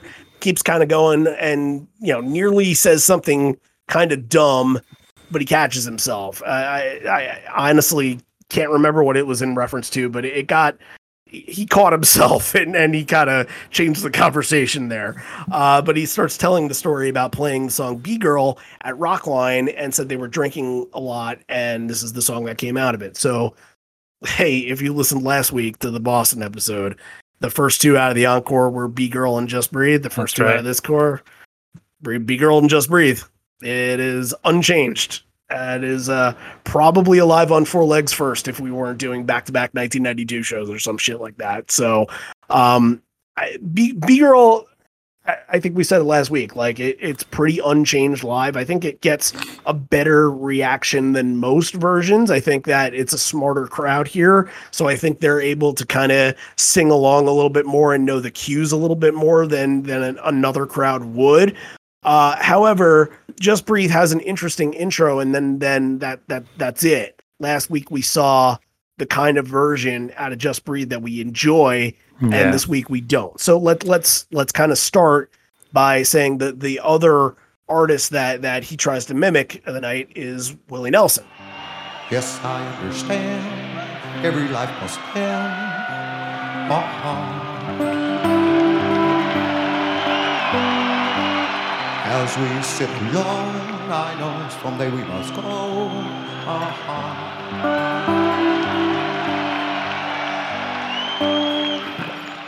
Uh, once you hear his, it's hard to sing it normal, but I'll try. It was Willie Nelson's birthday that day. If you remember back when, probably about 10 years ago, him and his son Luke did a version of Just Breathe, and it's very Willie Nelson like. And Ed of course, has to because he's on stage alone, and that's going to be a tee up. He does the whole Willie Nelson shtick, and it's pretty funny. It's funny, and he does yeah. impressions pretty good. But you want the band to come back and play the bass line, to play the B3, to kind of do the backing vocals that Matt does. And this is just Eddie solo here. So that's a little bit disappointing. I think we both enjoy the full on version. Definitely. And I think and Bee Girl too, I think any telling the story, I think makes that a little better. I like when he lets us behind the curtain a little bit. And you know, people and most people, you know, we we know the Bee Girl story, but not everyone does. So getting a little behind, play often. Getting a little behind the scenes info on that is always cool. I like when they kind of like let us in on these some of these songs that that aren't as popular and kind of tell a little bit of a story behind it. So that was cool. But yeah, just breathe, Willie Nelson. Like I don't I don't care about Willie Nelson's version of Just Breathe. Like give me give me the one from last week. I'm I'm happy. But you know it doesn't bother me. Again, you the show do whatever you want, man. You you you got they've got they've built up the license you, to to do you won. You want. Yeah. This is kind of like when you score ten runs in the first inning and you want to throw in some pinch hitters and pinch runners and like and yeah, let, let the backup right fielder pitch. Like bring in the third string catcher. like do whatever you want, man. The, the game's it's in the bag. Right. Exactly. Yeah. It's it's that, that's great. And you know what? Even with that, you still get a riot act song in all or none that almost never gets played. How great is that? I think it might be the highlight of this encore. Yeah, I'll give you that. I'll give you that. I think the encore definitely has a little bit of a lull after it, but kind of picks back up a little bit. But yeah, all or none. I think maybe it's because it's it's sort of this rarity in in the set, and when it pops up, it kind of takes you by surprise a little bit. It's dominated by the stone rhythm, and then a solo solo annihilation from Mike. Mm-hmm. That that's such a big bounce back after kind of getting some of those, you know, a little bit more common songs at the end of the main set, and then the Bee Girl Just Breathe combo to be, to begin the encore. Yeah, and they're and they're hitting that quota. They they got the binaural song out earlier, and now they're getting the Riot Act song out. So they're they're hitting every album here. Did they hit Avocado? No, no. So they almost Avocado, fulfilled everything. Almost, almost, almost but yeah you can't you can't try to try to hit all of them it's, Yeah, it's very yeah. hard especially when you play one full album. It's kind of amazing that eight of the nine others got some attention paid to them but yeah that's it's cool. And and riot act look I, I would take one riot act song per show for sure, Sure. absolutely. And especially all or none. That's another that two nights later at the second msg show they'd say all right want to do it again? Yeah great we don't do it that often Oh, Why be, not? Should be played three times as often as it is. Yeah. I agree. I fully agree with that. And uh but now you kind of the rest of this encore is stuff that you've probably seen live before and that's okay. That there's nothing wrong with that at all. Ed kind of mentions here he's borrowing a song from Roger Waters and brings up the Spectrum and how he wrote the song in the Spectrum and uh, mentions a father to a young boy that dealt with multiple medical procedures at just two months old, which is just uh, I not something I want to hear about when uh, I have a, a, baby that is, is approaching two months old. So I, I, I feel and and totally connect with with with things like that. So I, I hope that if that person is listening in, or if anybody knows that person, that they and and their uh, their family are doing well. Comfortably numb goes into mind your manners, which goes into given to fly. I, I think you know the the consensus on this show is that comfortably numb is just one of those just late era covers that doesn't give you a whole lot that you know I I I, I think I enjoy it live, but listening to it on a bootleg, I, I'm just there's I can just listen to Pink Floyd and get the same thing, you know. Yeah, I, I was shocked to go back and look. It's only been played 22 times. It feels like we've covered it 50 times in the podcast. Definitely, yes, it definitely feels like more. Yeah. So yeah, but you know this, and again, I, I've seen it live, and I, I did. I'll admit, I did kind of tune out a little bit. Like, oh, okay, um, because I, I just I'm not familiar with Pink Floyd. It's not something I'm a big fan of. So, yeah, it's it's just I I just don't get it. But it's some for the people who get it, it's great. Mind Your Manners here, like it feels like when Mind Your Manners was kind of be, being played post Lightning Bolt, and I, and I use that as kind of like the 2016 2018 tour years as being sort of still, you know, trying to promote the record, but not as fervently. This one is one that probably gets played every other show, if not every. And I don't know, sometimes it's just kind of, all right, how can we transition? How can we get from comfortably numb into a song that's gonna really get the crowd back into the show and mind your manners can sometimes turn into a little bit of a layup because of that and i didn't feel like that full growl from ed i didn't feel like that sense of urgency that the song has it just sort of felt like the placeholder to get to given to fly which had more of the substance which had more of the response Yeah, it's like they just needed. Oh, we need a fast one here to to break. Yeah. So just throw it in. Yeah. Yeah, and given to fly, I think gives you exactly what you want from this part of the set and kind of ending your show. Because now you have to think a lot of those songs that would be Mhm. like Jeremy is out, and for a little bit later, Porch is out, and you know we mentioned once before, Why Go? Like those are kind of chameleon songs, you can kind of throw those in anywhere. Maybe even Black in a late encore one Oh Like, yeah. they're all gone. So you you really have no other choice but to utilize "Given to Fly," "Daughter," and Re- "Rearview Mirror." Yeah, and then it feels like you know in a, in a normal show this would be like oh it's three hits, but it feels like we've already gotten all the hits. So this is like what's left over. Yeah, it was, Sure. But Given to Fly's great. Daughter is very fast.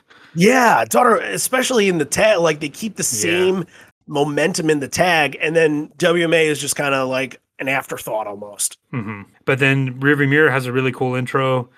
Like the it's little not teaser. yeah it's it's not the the slow arpeggiated thing that we've heard. It's a little bit of a different thing, and like the jam is great, but it's not like you know it's not a 13 minute version of Rearview Mirror. It's just it, it kind of is what it is.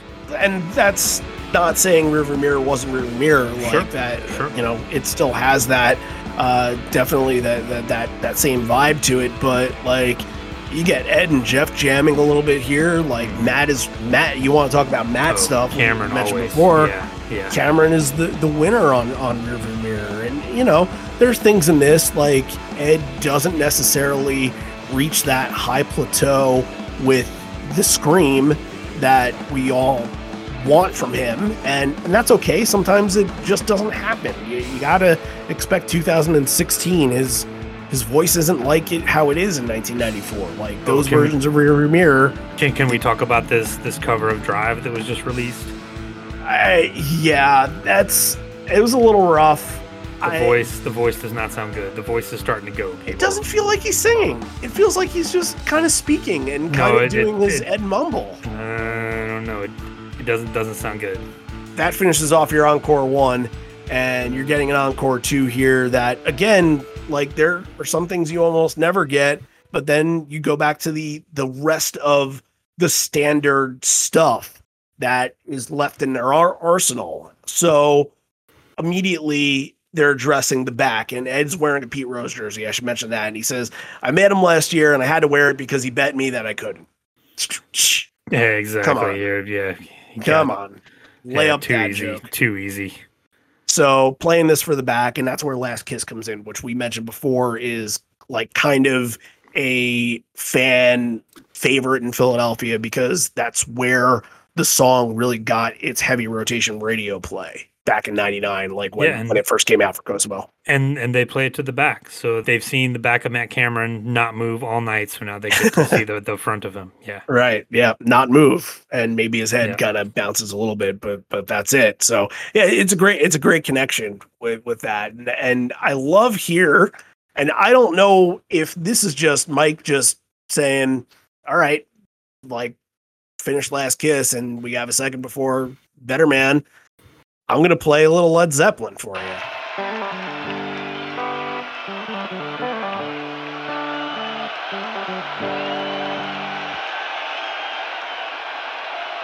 and that that bridges you into Better Man. I think we're on a really good hot streak with Better Man right now. Oh. like this is it Better Man never- is It yeah. never fails when the crowd starts singing. It's it just it makes your hair stand up. Like it's always very very cool and just a special moment. Like I never get tired of hearing it. Now, with Black being out of the conversation here, is Better Man the last that can do this in this moment of the original songs, at least? Probably, probably. Because you utilized a couple others there. Like, you're not going to go to an elderly woman here. That's a little bit too late for it. Like, Hmm. Daughter's done, Given to Fly is done. hmm I don't think you have another one in their catalog that that can elicit Ugh. all that. Present tense maybe, but yeah, I Still, yeah, for the maybe, uh, spot, I think I think it's a little bit of a reach for the spot. yeah. I, it's just a tremendous version. You know, like you hear the crowd singing over it, and there's no official tag on it, just a lot of jamming and windmilling, and and just getting a big ending treatment instead of kind of breaking it down and breaking it into parts.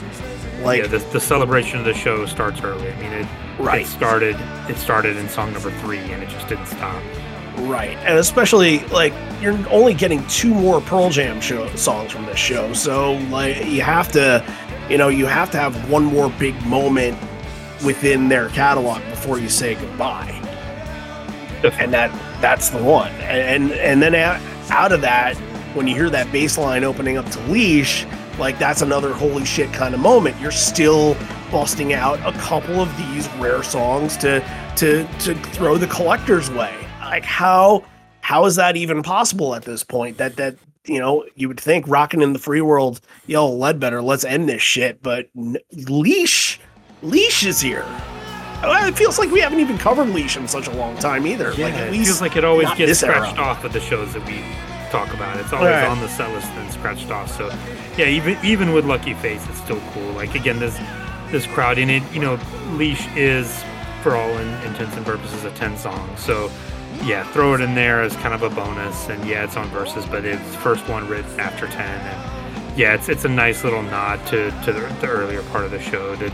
You know, you would get like they're like a 91 or 92 set where you're getting all these songs. You get Leash too, so it's nice of them to throw it in there.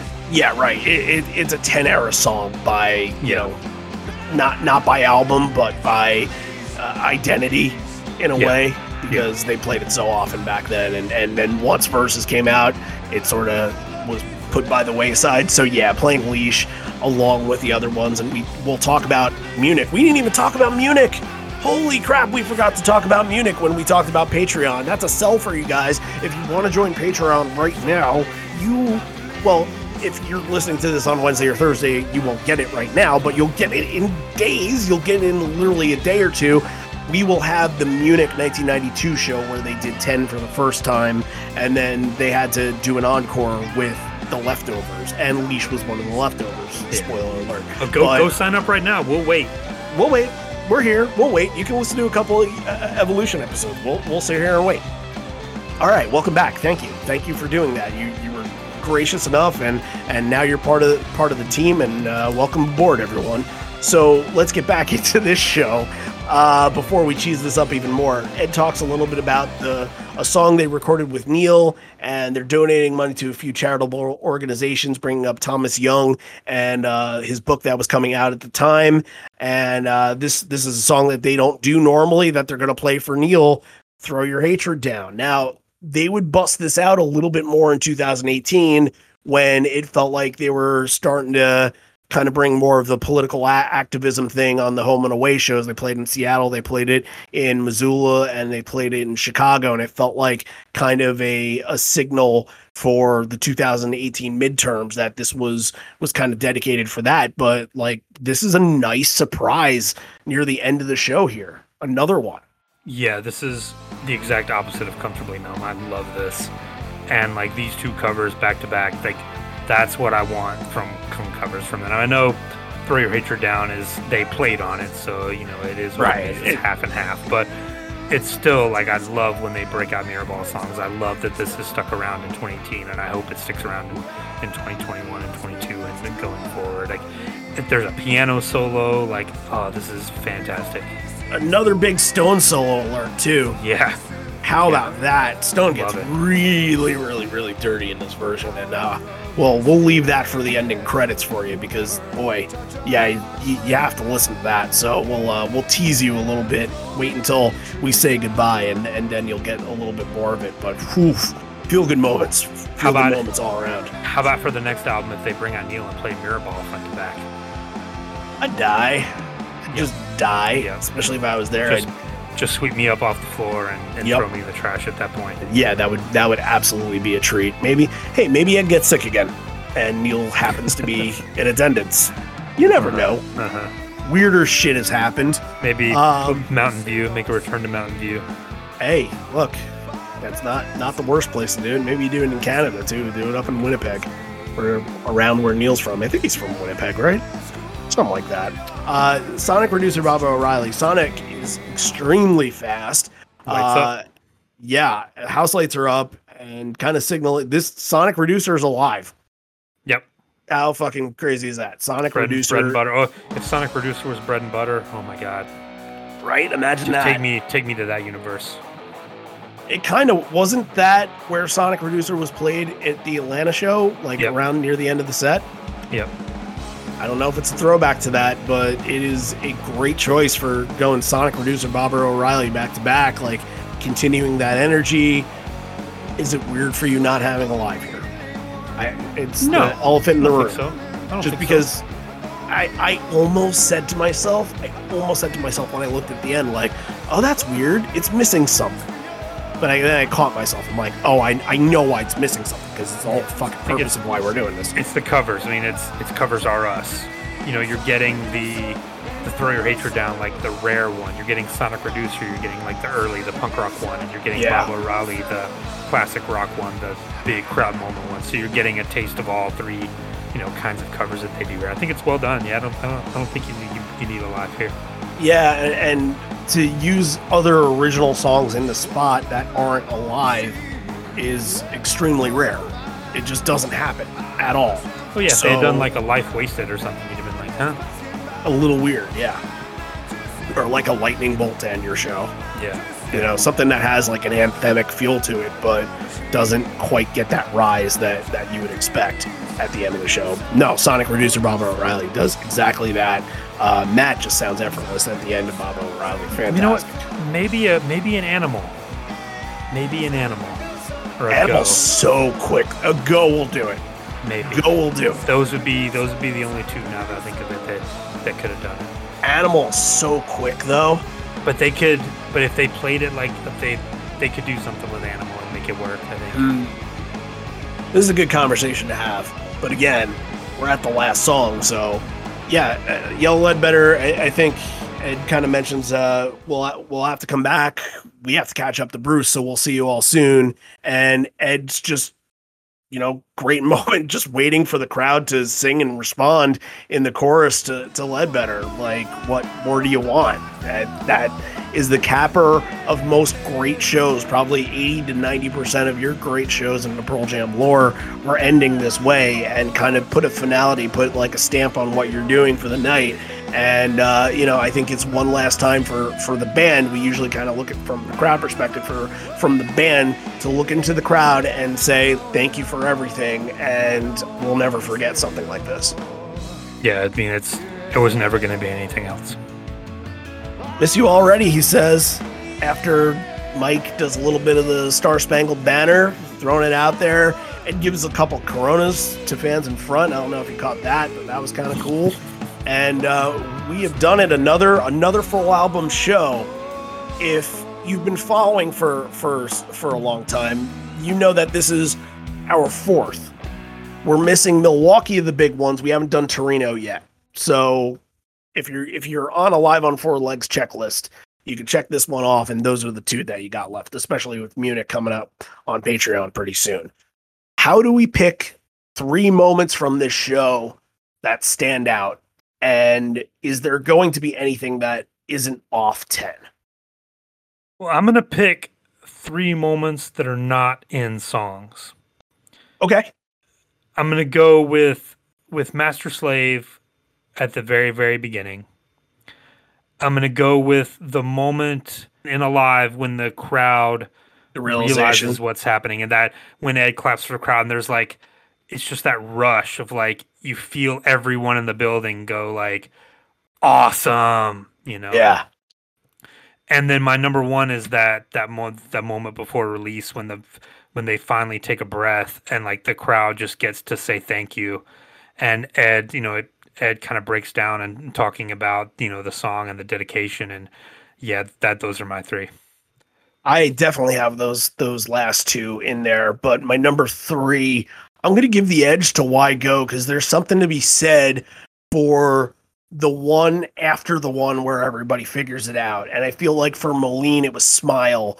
For uh, Verses, it was probably Glorified G or Dissident. For Binaural, it was a little tougher because it's not an album that everybody takes in the same way. So it's tougher to kind of figure out if it was light years or if it was uh, insignificance or something.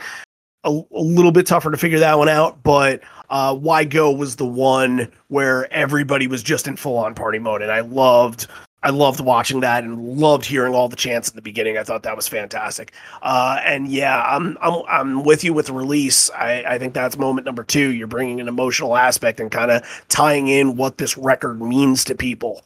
How important is that? Like we had talked in the beginning of the show, bringing this back full circle here, why this record is important and why people can react to that. Maybe when you're in in you know junior high, high school, first learning about the record in 1992, the songs that capture your attention are Jeremy and Even Flow and Alive, and maybe dip dipping into other ones. But when you get later on in life and things happen to you, and maybe even it's just going to shows and just experiencing release at the shows, that in itself can be life altering. And uh, to a lot of other people, it can be something completely different and emotional. And I think that's what you get out of this for sure. It, it brings you into what the album actually is became and was destined for to to be this emotional guide through growth and through living through your life. So yeah, releases is, definitely in there. And my number one is live. I, I love the moment of everybody, you know, almost the, it's on you're on pins and needles. You're you're you're after even flow, you're like, yeah, are they teasing us or, or what are they doing with this? And you kind of there's like a second of pause and you're just waiting for it. You're waiting for it. And like when they do that, you're just, yep, we did it. We're here. we got tickets to this show, and we are the lucky ones because if you happen to get tickets to the night before, then you weren't as lucky. That's just how it goes. I I don't know if I've ever even listened to the first night of this. I'm sure it's a hmm. fine show, but it will never, ever, ever live up to the standard of what this was. So, you know, some people are really lucky in that aspect that they were able to go to this show and not the first one. And uh, you know, maybe people do consider themselves lucky for just going to the first one. So, uh, you know, there's uh, look, there's a lot of good things that happen on this night, and uh, I think that Alive just takes the cake, especially when are you ever going to hear it as the third song in when you're not listening to the album? Just about never. So, all right, let's rate it. What do you got? Oh, come on. 10. Really? come on. What are we what are we doing here? Um, yeah, I mean, uh, now I, I'm, I was like, oh, I'm just gonna give it a nine and a half because the rest of the set I wasn't too sure about. But yeah, you're, you can't not give ten a ten. Um, yeah, yeah, sure. It, it These, these 10. people are going to turn this thing off if we don't give this a 10. No, they're not. They love us. I don't know what you're talking about. um, yeah, it, it deserves it. I'll, I'll, I was, I was in like nine and a half territory of like, okay, this might be my favorite. Just full album sets by themselves. This might be my favorite one. I think I really like No Code as a full show a little bit better than this one. Um, Binaural was a little weird to me. Versus was very, very good. Uh, Milwaukee, we haven't really talked about yet. It's been a long time since I've really kind of sucked my teeth into it, but there were some there was some weird stuff like Baba O'Riley happens before getting into yield. Like that's fucking throws you off, you know? So I think this is a firm number two in the all time, you know, with within the pantheon of these five special shows where they where they did this. I think I think 10 is number two, and then I have no problem giving it a 10 just just for and and it might be just the 11 songs might be the best of the album section of all of them. Might be. Yeah, maybe. so That that's tough because they're all so different. right right But right. Yeah. you have a different feel from moline. You have like eh, they all have different feels to them like this is the only show where once opens the show and, and then you the record starts right away. It's the only show that does that. So it definitely a different feel. All right we did it though. We gave it a 10 because it's 10 and uh, we are lucky to be here celebrating 10 and 30 and uh, i hope you guys have enjoyed this and are going to enjoy the content for the rest of the week. The munich show that we haphazardly talked about in the middle of this set and forgot to mention during our patreon thing. If you want to go and listen to the munich show it'll be out on friday. That's the day that it's going to be 10's official 30th anniversary but obviously we celebrate it all week because we love the damn thing. Uh, but patreon.com slash live on four legs. And remember we are matching donations. We personally will donate what you donate to us in the month of august until the end of the month. And we will take all those donations and donate that to the projectmatters.org please go check them out. A wonderful organization. And uh, we will be doing more. You'll hear more about that if you uh, come to the zoom event on thursday night. Please send send a message, send an email if you would like to come to that. We will send you a link to get in. There's going to be a lot of fun stuff from live performances of t- uh, 10 songs and no code songs to uh, just the launch of the website that we're really excited about. We talked about live and uh, then we're going to have also Steven Hyden there as well. So, Yeah. Former guest of this podcast. right.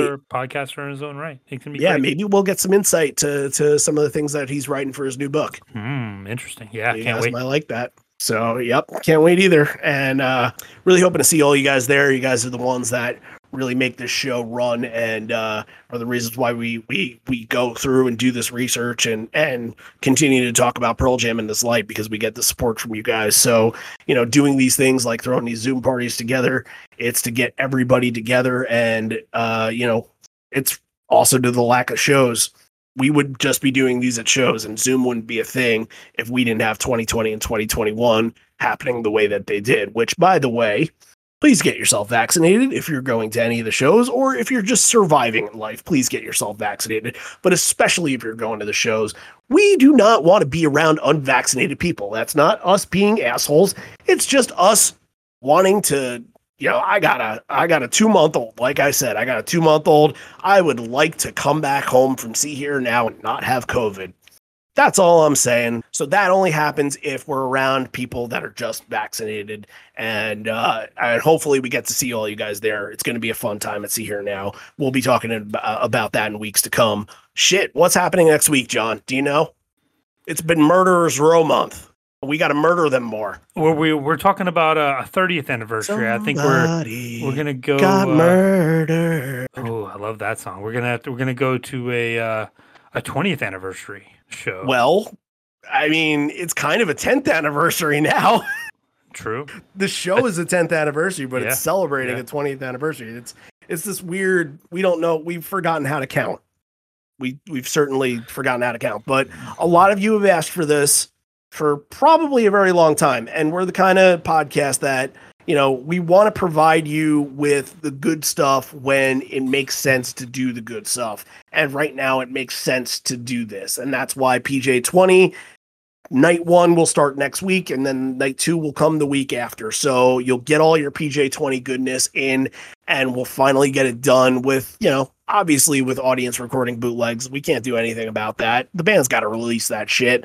Uh but, you know, I was at these shows. So it's been a while since I've done one where uh, where I was in attendance, and I have a lot of great memories from it. And honestly, most of them are not even from the show itself, just extra stuff. So can't wait to tell all that.